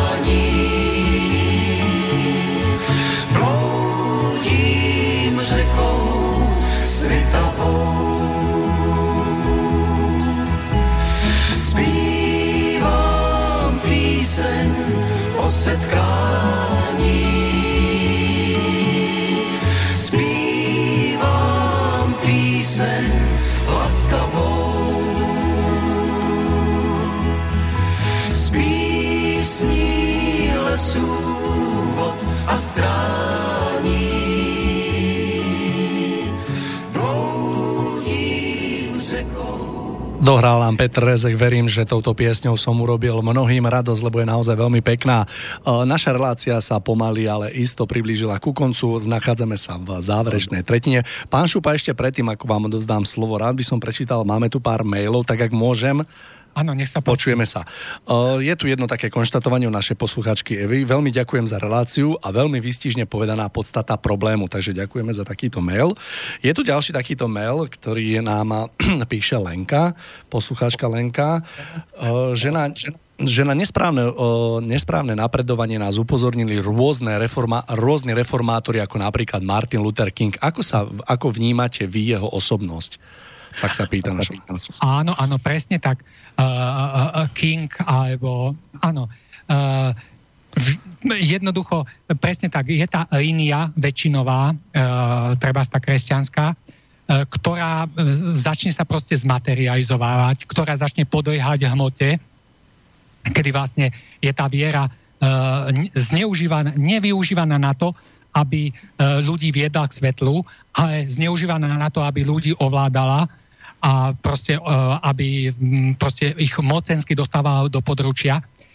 Avšak e, proste e, z hľadiska toho svetlého, čo, čo všetky tie náboženstva vo svojej podstate obsahujú, majú zakotvenie vo svetle, boli zo svetla chcené a preto áno, v určitých zlomových momentoch prichádzajú do týchto náboženstiev rôzne reformátori, ktorí ktorých úlohou, životnou úlohou alebo poslaním zo svetla je poukázať práve všetk- na tieto chyby a nedostatky a, a jednoducho reformovať tú církev správnym spôsobom. Veď v podstate tá reformácia, nemecká reformácia bola o tom, že uh, bola vlastne dôsledok uh, tých, tých, tých negatívnych praktik Ríma a vtedajšej pápeskej cirkvi, kedy vlastne všetko to degenerovalo a už, už až príliš očividne a vlastne v, v, ako v odpovedi na to zo sveta prišiel človek, ktorý, ktorý sa snažil tú, tú církev očistiť od toho nesprávneho a nasmerovať ju tým správnym spôsobom. Takže áno, je to tak, ja sa vlastne týmto spôsobom pozerám na všetkých tých reformátorov. Jan Hus bol, podobný. Opäť, keď si pozriete tú trilógiu o Janovi Husovi, ako uh, úžasná vec o tom, ako uh, vlastne išiel proti v tej te, vtedajšej oficiálnej linii cirkvi, pretože bola opäť proste spojená s mocnými a bohatými sveta, bola materialistická, zneužívala ľudí, dávala kamene na miesto chleba, neviedla ich do kráľovstva nebeského, ale parazitovala na nich. A práve mm, Hus prišiel a snažil sa ju očistiť a vieme, ako dopadol, pretože proste bol nepohodlný. Takže uh, tak toto teda vnímam. Ja len doplním, ja keď som si čítal vlastne o Martinovi Luterovi, tak on sa nachádzal vo veľmi ťažkej pozícii, pretože v tých, tých časoch bola tak dogmatická tá viera, ale veľmi krásne bolo, on bol veľmi dobre pripravený a keď som čítal vlastne jeho také uh, všetky názory a postoje k tým jeho výtkam, ktoré mu vlastne súčasná, tak nazvem to garnitúra, tá církev vtedy vytýkala, tak naozaj si s tým tým veľmi, veľmi dobre poradil a naozaj jeho slova sa dotýkali všetkých ľudí. Áno. Dobre, máme tu ďalšie konštatovanie od poslucháča Igora. Veľmi súhlasím s vašimi myšlienkami a chcem sa opýtať, prečo dnes väčšina ľudí má taký veľký problém rozoznať pravdu od nepravdy? Prečo sme tak veľmi ľahko manipulovateľní? No práve sme o tom tu uh, počas pesničky uh, v štúdiu hovorili, že ono je uh, všetko to je v podstate tým klbkom uh, prepleteným právd a nepravd. A teraz ten obyčajný človek, uh, ktorý je dobrosrdečný, tak proste vidí tam mnoho dobrého. Tak ide, teda verí tomu a povie si, no veď keď je toto tam, toto, toto, toto, toto všetko dobré, tak proste jednoducho v tej naivnej dobrosrdečnosti príjme aj to zlé. A cez to zlé je tento človek vlastne manipulovaný. My by sme mali dokázať oddeliť zrno od pliev. Mali by sme dokázať uh, jednoducho, uh, o to sa vlastne teraz snažíme v tej relácii, oddeliť prísne tie veci, ktoré sú tam negatívne, od tých vecí, ktoré sú pozitívne a uh, jednoducho ísť tou cestou, ktorá je pozitívna a nebáť sa postaviť proti tej negatívnej linii, nebáť sa e, ísť aj proti tomu, čo oficiálna církev síce považuje e, alebo presadzuje ako správne, ale človek a mnohí kresťania cítia, že to správne nie je, že proste s tým nemôžu vnútorne svojim presvedčením rez- rezonovať. To znamená, že my nesmieme byť ľuďmi, ktorí e, všetko príjmajú v, v tom v hotových celko, názoroch. E, tie, tie správne aj nesprávne veci, ale my jednoducho musíme dokázať vniknúť hĺbšie, mus, musíme veci skúmať a musíme dokázať oddeliť to správne uh, od nesprávneho. To je to dôležité. A tým pádom ten človek uh, už nemôže byť manipulovaný a tým pádom kráča to správnou cestou, kráča tou správnou líniou svetla, tak ako by to malo byť. A čiastočne sme aj odpovedali pre na ďalší mailing, náš poslucháč Jozef e, takto konštatuje. Rútime sa do, ako ľudstvo do veľmi veľkej priepasti. Ja sa chcem pána Šupu opýtať na jeho názor, či to ako ľudstvo zvládneme. Uh, no, ako, um, je to tak, ako tá celková tendencia, pretože ľudia sú, uh, ľudia um, sú pohodlní a nechce sa im myslieť. Nechce sa im skúmať, nechce sa im ísť do hĺbky veci. Žiaľ aj mnohým, kresťanom a preto proste ten svet ako celok kráča nesprávnym, nesprávnym smerom. Keď sa pýtate, uh, či to zvládneme, tento svet môže ďakovať ešte, že, že tu existujú ľudia, ktorí sú čistí, ktorí si dajú tú námahu veci skúmať, ktorí uh, idú tou správnou cestou napriek tomu, že sú um, aj odsudzovaní. Pretože práve títo ľudia držia ešte tento svet nad vodou. Uh, to sú ľudia, ktorí, ktorí sú solou zeme a ktorí, ktorí držia túto zem pred zručením a ktorí, uh, ktorí uh, jednoducho tvoria tú bariéru voči tomu zlu, voči tej manipulácii a voči tomu všeobecnému smerovaniu. A možno aj úlohou týchto všetkých týchto relácií uh, uh, v tom diele Cesta v zostupu je, aby týchto ľudí bolo viacej, aby títo ľudia boli pevnejší a aby jednoducho um, dokázali uh, odolávať tomu tlaku tej temnoty, tej nevedomosti, tej pohodlnosti, tej plitkosti, ktorý uh, má tendenciu hnať ten svet do zániku. Tak ja verím, že, že, že, že sa nám to darí, pretože naozaj relácia cesta zastupuje tu presne preto, prečo ste pán Šupa povedali a ja som sa pridal na túto stranu rovnako z takých istých dôvodov ako vy a ja verím, že, že taká tá osveta prostredníctvom tejto relácie sa naozaj tak troška darí. No a ešte jedno posledné konštatovanie, ak môžem. Dobrý večer. Sám som kresťan snažiaci sa žiť podľa Ježišových slov a som uh, veľmi rád, že práve vo vašej relácii som počul názor, že aj Vatikán sa podiela veľkou mierou na tej, podľa vás, vás ich slov, temnej línii. A preto sa dištancujem od cirkvi, takže takéto konštatovanie tiež. No. Dobre. To je, to je stupeň, uh, uh, treba sa dištancovať uh, od cirkvy v tom, uh, v čom kráča nesprávne, ale zároveň byť kresťanom, byť stupencom Krista uh, tým čistým spôsobom. Takže to je to práve kresťanstvo. Pán Šupa, máte ešte, ešte predpokladám, že máte nejaký taký vstup do tej poslednej našej časti, takže nechám vám teraz taký priestor, aby ste to tak z- završili, zakončili. máme, e, pán Kováčik, ešte takú polhodinku. Do, no máme nejakých tak 20, e, dajme 20 minút, potom ešte v závere by som pár informácií pre našich poslucháčov, potom Dobre. pieseň, aby sme skončili do tých 30. Takže Dobre. skúsme ešte. Dobre, takže e, ja tu mám ešte uh, uh, uh, určitú výhradu stupencov ved, ktorá patrí k tým najradikálnejším. A síce ide o to, že uh, niektorí stupenci ved uh, tvrdia, že Ježiš Nazarecký nikdy fyzicky neexistoval.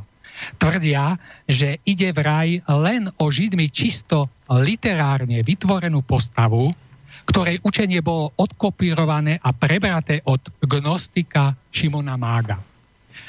Toto tvrdenie e, je naozaj veľmi závažné a e, rozhodne je treba pozrieť sa podrobnejšie e, na argumentáciu ved, ako teda to oni zdôvodňujú, ale zároveň samozrejme si povieme i proti argumenty, ktoré túto ich teóriu o ne, fyzickej neexistencii Krista vyvracajú.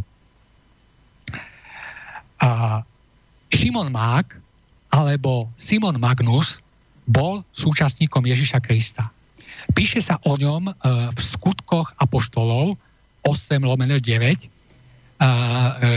kde sa píše v tom meste už od dávna žil istý muž menom Šimon. Bol čarodejníkom a zavádzal samaritánsky ľud, tvrdiac o sebe, že je čím si veľký. Všetci od malého až po veľkého ho počúvali a hovorili. On je sila Božia, ktorá sa volá veľká. Počúvali ho preto, lebo svojimi čarami ich už dlhší čas zavádzal, ale keď uverili Filipovi, ktorý im hlásal blahozvesť o kráľovstve Božom a o mene Ježiša Krista, dali sa mu pokrstiť. Aj sám Šimon uveril a dal sa pokrstiť.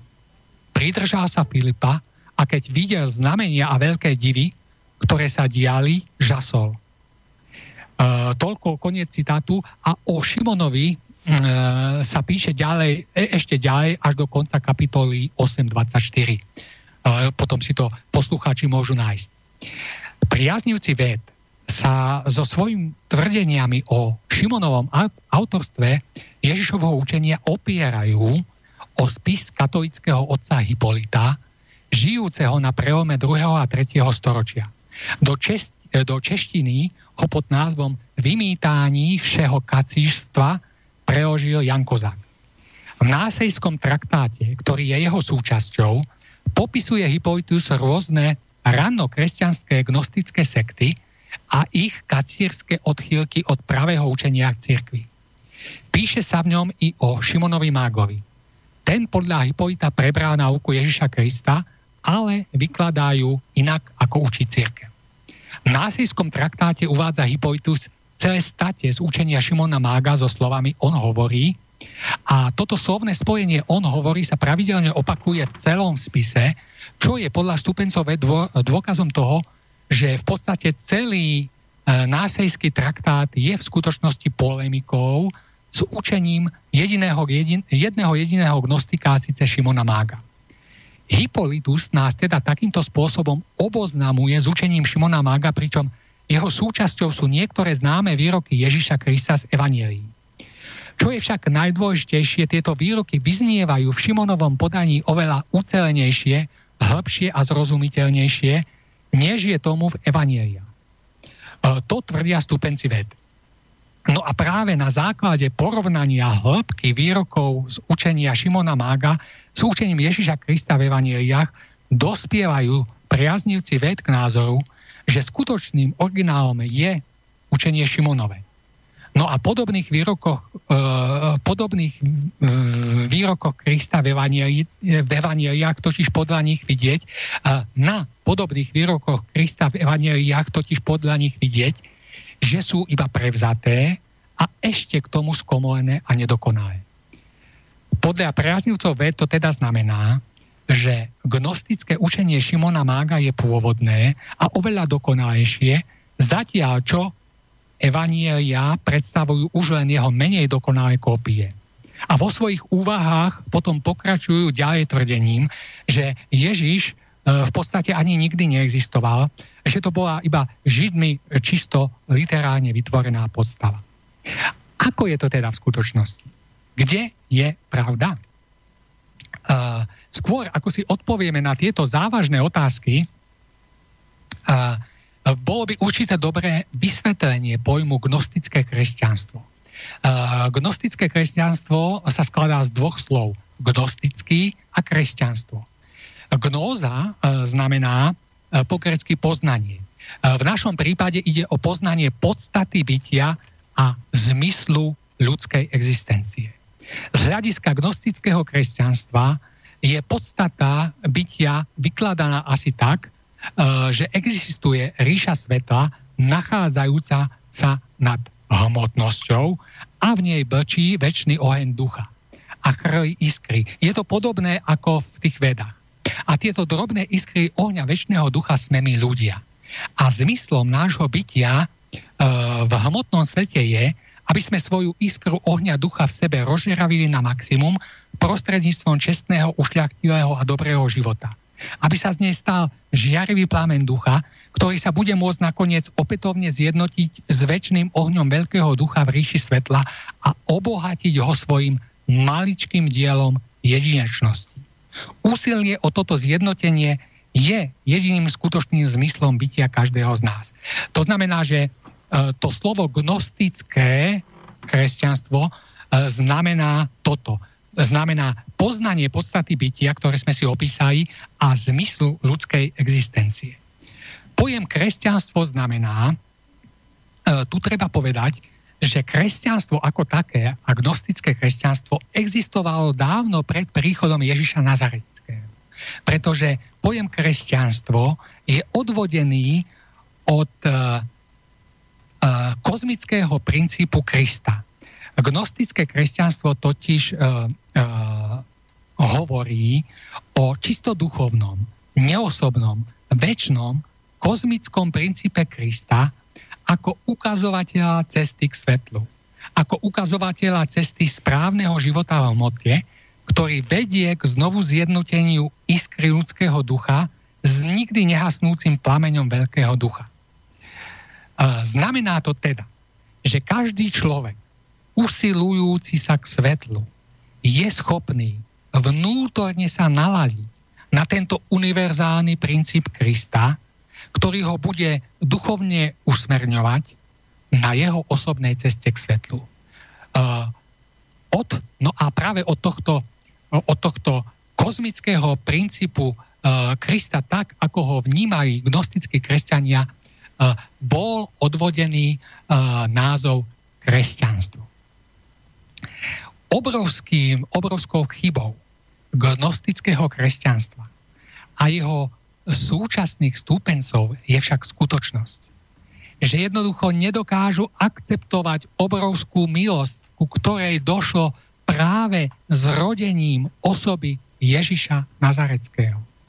Pretože práve v jeho osobe došlo k fyzickému zhmotneniu a k pozemskému vteleniu nimi uznávaného duchovného princípu Krista, e, kedy uh, sa tento duchovný princíp Krista uh, zrodil do hmotnosti v podobe osoby Ježiša Nazareckého. A práve v tomto učení, v jeho učení, bolo ľuďom na maximálnu mieru priblížené uh, a ukázané, ako majú správne žiť ako majú správne myslieť a jednať, aby smerovali k skutočnému naplneniu vlastného bytia. Preto Ježiš Kristus celkom oprávnene o sebe povedal. Ja som cesta, ja som pravda a život. Ja som cesta znamená, že ja som zosobnenie a zhmotnenie kozmického princípu Krista, ktorý je jedinou cestou svetlu. Ja som pravda. Znamená, že to, čo Kristus hovorí, je pravdou bytia. Je, uh, a pokiaľ človek bude žiť podľa jeho slov, uh, bude stať v pravde a bude smerovať do života, do skutočného života, ktorého prípravou je tento náš pozemský život tu v hmotnosti. Takže uh, Ježiš naozaj celkom oprávnene uh, vo vzťahu k sebe samému povedal, ja som cesta, pravda a život. To teda znamená, že Kristus, aj keď sa to jednoducho stúpenci ved neodvažujú akceptovať alebo nechcú akceptovať, Kristus existoval a bol zhmotnením a zosobnením toho vesmírneho, kozmického princípu Krista, v ktorý uh, uh, veria gnostickí kresťania. A tento živý Kristus, Kristus v tele a krvi, sám však uh, nič nenapísal. Mal ale učeníkov, ktorí po jeho smrti zaznamenali príbeh jeho života i jeho učenie. A jeho slova zaznamenali tak, ako ich oni sami pochopili. A keďže boli rozdielni, mnohé veci pochopili rozdielne. Synoptické evanielia Marka, Matúša a Lukáša sú približne rovnaké. Ale evanielium Jánovo je už rozdielne v jeho pochopení Božej podstaty Ježiša. Okrem toho však existujú aj apokryfné evanielia. Treba z evanielium Tomášovo, v ktorom je badateľný, gnostický alebo inak povedané transformovaný védsky vplyv.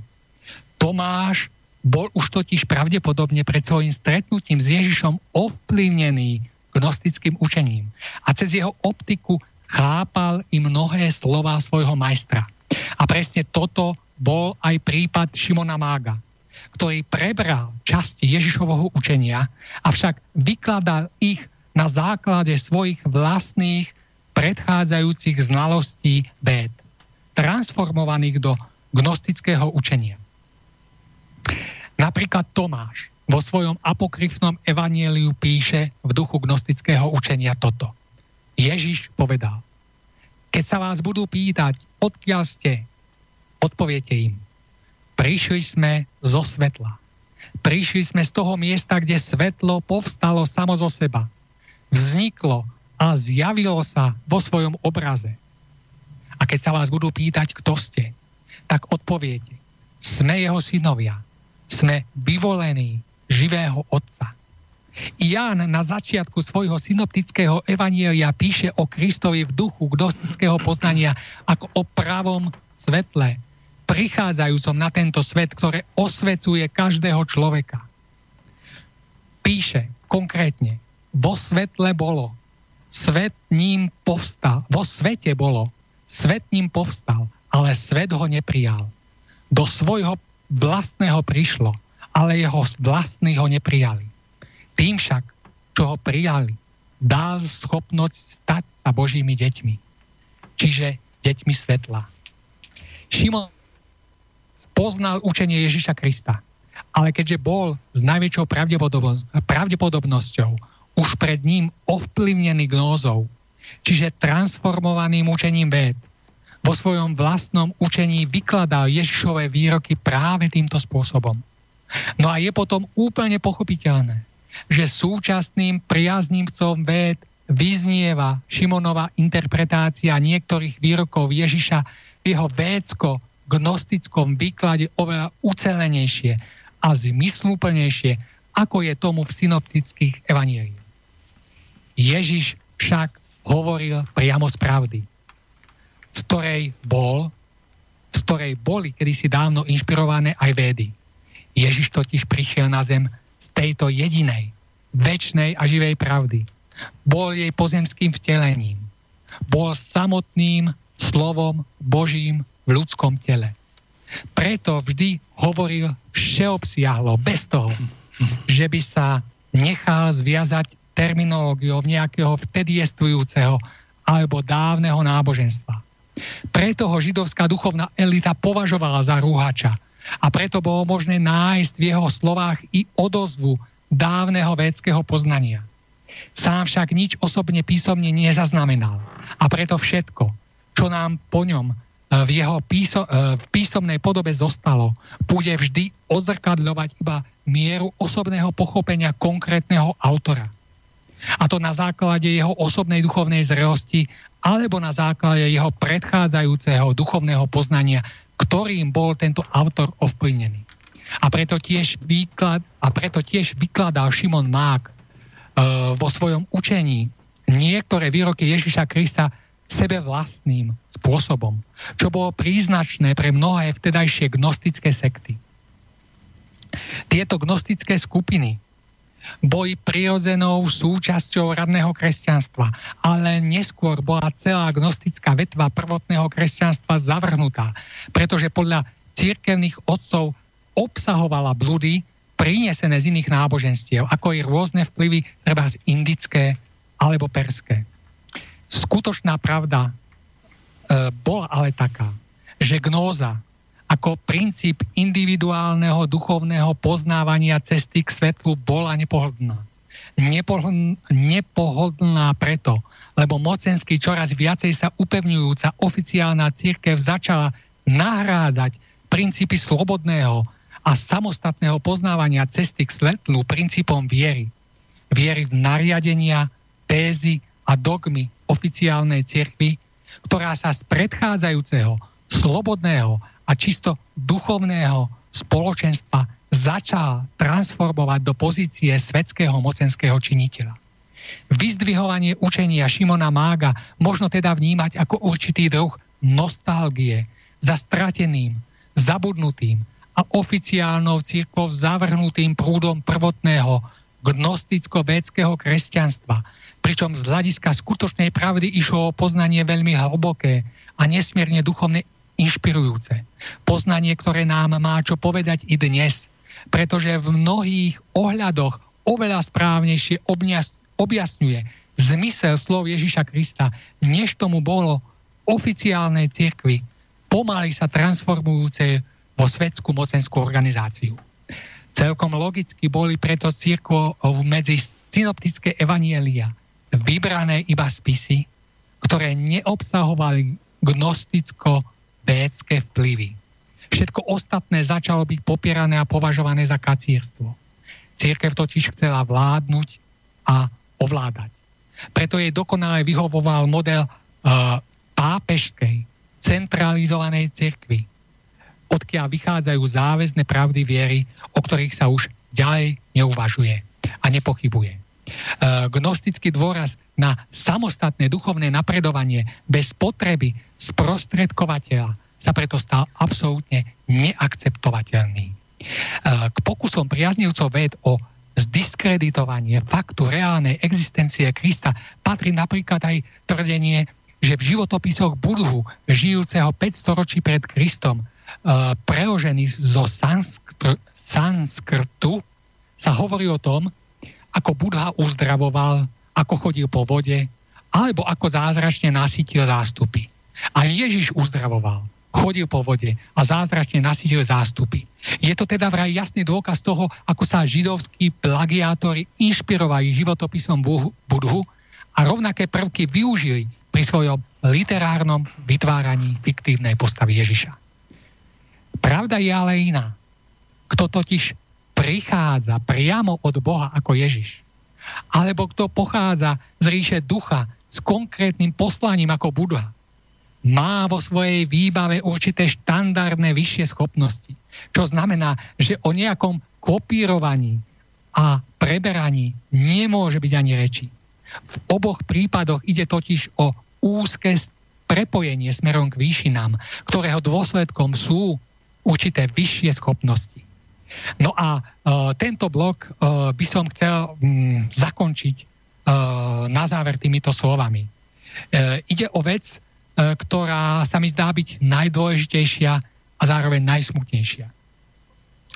Neprekonateľné bloky, ktoré si mnohí stúpenci véd vytvorili voči kresťanstvu, im totiž znemožňujú poznať, že práve v línii kresťanstva svetla a ako pokračovanie poslania Ježiša Krista boli svetu z hora, z výšin, darované nové védy v podobe posolstva grálu. Toto posolstvo totiž čerpá priamo z Božej pravdy tak, ako kedysi dávne védy. A preto v sebe nesie presne tú istú pôvodnú vedskú múdrosť, ibaže v novej, dnešnej podobe, prispôsob, e, dnešnej dobe prispôsobenej forme. Je to pradávna védská múdrosť, e, a v jej novej forme ju môžu rozpoznať iba tí, ktorých duch zostal živý a flexibilný, ktorých duch sa nefixuje iba na vonkajšie formy, ale je schopný za meniacimi sa vonkajšími formami uh, vnímať a vycítiť uh, stále ten istý nezmenený obsah. Iba tento človek, iba takýto človek, ktorý nie je vnútorne e, zviazaný neprekonateľnou predpojatosťou voči kresťanstvu a osobe Ježiša Krista, môže teda v nových védach, v posolstve Gráu spoznať e, obrovské hodnoty, ktoré sú e, v novej forme ale v tej istej nezmenenej pravde darované súčasnému ľudstvu. Takže týmto by som zakončil a uh, svoju, svoj vstup. svoju reláciu o, o výhradách stupencov ved voči kresťanstvu. Veľmi, veľmi pekne ste to zadefinovali a myslím si, že aj na záver veľmi krásne slova. Máme tu ešte jeden mailik, pán Šupa, jedna naša posluchačka Iveta sa pýta, vlastne pýta, dobrý večer, ďakujem za vašu reláciu a chcem sa opýtať, aký je rozdiel medzi indickými vedami a ajurvédou?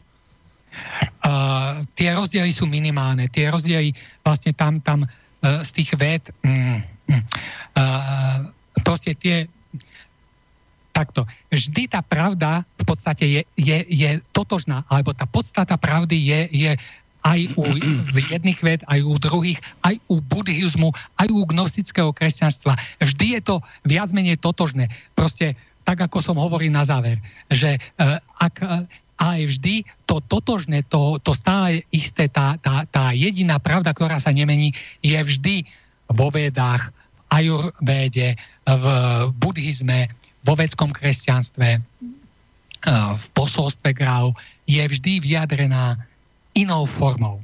Inou formou, iným spôsobom, ale eh, to je práve vlastne určitý, určitá požiadavka pravdy smerom k ľuďom, ktorí jednoducho musia byť živí v duchu, aby v tých zmenených formách vždy dokázali poznávať stále tú istú jedinú a nemennú pravdu. Takže v podstate ten rozdiel je v tom jadre nie je nejaký, je len v tom slovnom vyjadrení a v, v, možno v tom definovaní a v tých definíciách uh, tej pravdy. Tak dobre, tak myslím si, že sme pomaly, alebo pomaly vyčerpávame čas dnešnej relácie. Pán Šupa, ja by som na záver už len chcel pre našich poslucháči pripomenúť pár informácií. Takže Prvou takou informáciou by bolo, že nás čaká o dva týždne jedno veľmi krásne stretnutie s názvom Cesta ušlachtilosti. Takže to sa uskutoční 25.8. v Lubochni, bližšie info na stránke www.bard.sk. Pozerám teraz, že je tam zavesená pozvánka, ale nie je tam zavesený ešte program. Takže ja poprosím, aby, aby sa tak v priebehu budúceho týždňa uh, udialo aby to Tomáš tam zavesil, pretože program je hotový, je veľmi krásny. Majú sa na čo naši, e, teda naši uchádzači, naši diváci tešiť. Takže ja verím, že sa tam opäť zídeme, taká krásna skupina. Ja sa teším na to nádherné naladenie, ktoré tam vzniká, ktoré až bráni opustiť potom v závere celé podujatie. Pán Šupa, verím, že aj my dvaja sa tam uvidíme. Ja pevne dúfam, že mi mm. okolnosti neznemožnia a Veri, no, som Verím, že nie a verím, že vás budem tam môcť srdečne privítať. Veľmi sa na to teším. Veľmi, veľmi, veľmi rád. Ako ja som, ja som, e, doteraz som sa vždy zúčastnila ako vždy, iba tie najlepšie dojmy si odtiaľ od Teším sa, som na tom rovnako, som rád, že vôbec toto stretnutie stret, e, že vzniklo a naozaj rok čo rok je tam veľmi taká krajšia, kraj, stále krajšia skupina ľudí, ktorá naozaj vytvára to také naladenie, ktoré je, to sa nedá vlastne ani opísať, to treba zažiť. Ešte doplním vzhľadom k tomu, že e, na budúci mesiac je toto podujatie, takže škola duchovného rozhľadu nebude pokračovať stretnutím v auguste, myslím, že sa stretneme až v septembri, ale bližšie potom e, povieme, keď bude určený termín. No a e, neviem, to by bol taký samotný záver, máme nejakých 10 minút, dokonca 5 minút pieseň. Pán Šupač, navrhujem, aby sme dnešné stretnutie ukončili. Takže ano, ja sa vám ja, chcem poďakovať za to, že ste si... Ešte, ešte tu ano? mám d- veľa vecí pripravených, alebo viacej. Verím. Tak, tak skúsme ešte, ak máme 5 minút, skúsme niečo vyplniť, ak máte. Na, na 5 minút, no to je, to je ťažko. To je ťažko, vedel som, vedel som. Takže, pán Šupa, dovolte mi, aby som sa vám srdečne poďakoval za to, že ste si našli čas, že ste merali cestu do Bratislavy. Viem, že to nie je vždy jednoduché. Tiež sa chcem poďakovať za vami odovzdané myšlienky. Verím, že pre mnohých našich poslucháčov budú veľmi podnetné, tak ako vždy. Ja som sa na to veľmi tešil. Pre mňa množstvo nových informácií z takej tej histórie, do ktorej naozaj ja až tak nesiaham a tak ju neovládam.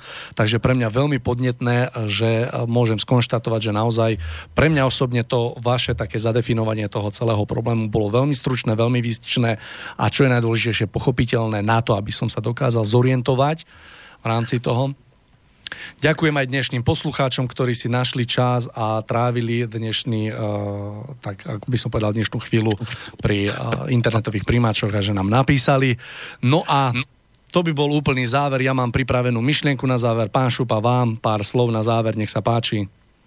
Ja iba ďakujem za, za možnosť uh, prezentovať svoje názory a dúfam, že budú uh, mnohým ľuďom, ľuďom napomocné v tom, že uh, dokážu jednoducho oddeliť plevy od, od pšenice a dokážu oddeliť vo svojom vnútri to, to, tú zmes jednojatu rôznych pravd a nepravd a uh, dokážu uh, potom vykročiť to správnou, čistou, svetou cestou k, k tomu kráľovstvu ducha. Ja tiež verím, že čoraz viacej ľudí bude vedieť sa zorientovať v tomto, v tomto nazvem to bordeli, pretože práve v, tom, v tej orientácii a správnej, správnej definícii uh, všetkých tých okolností okolo nás, ktoré nás obklopujú, spočíva práve to víťazstvo svetla na tejto zemi. Tak ja verím, že uh, nás tam bude stále veľa. Takže, milí poslucháči, to už je úplný záver našej dnešnej relácie. Ja som si pre vás pripravil jednu peknú myšlienku, ktorá znie Dobro v slovách vytvoriť dôveru,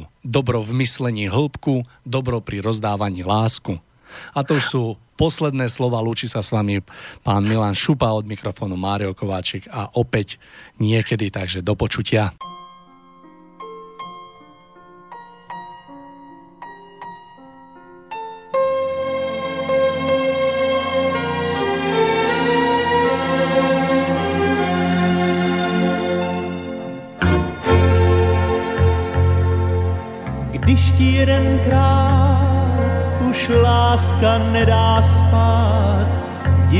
Štěstím. Když se cítíš sám a nevíš kudy kam, jdi za štěstím.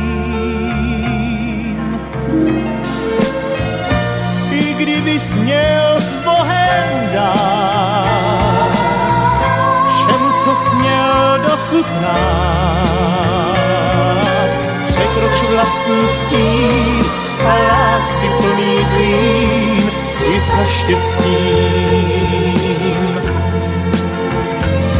Běž dál zbavený všech pout, tvá louč nemá pohasnout. Běž dál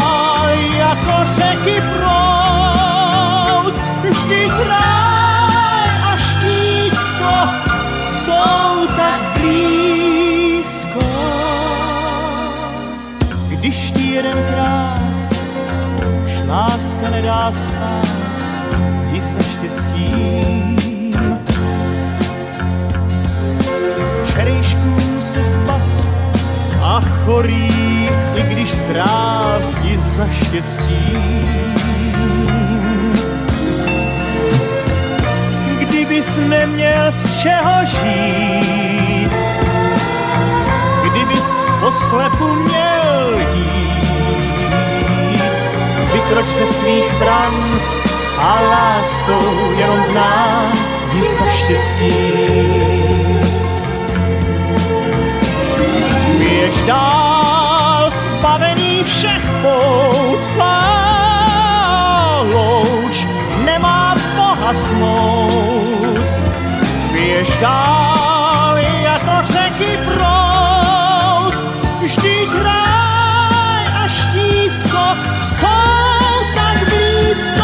tváři pláči smích, jak jeden z posledních ti za štěstím.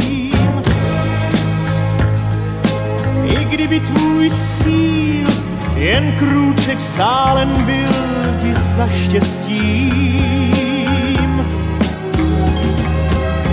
I kdybys byl málem stát,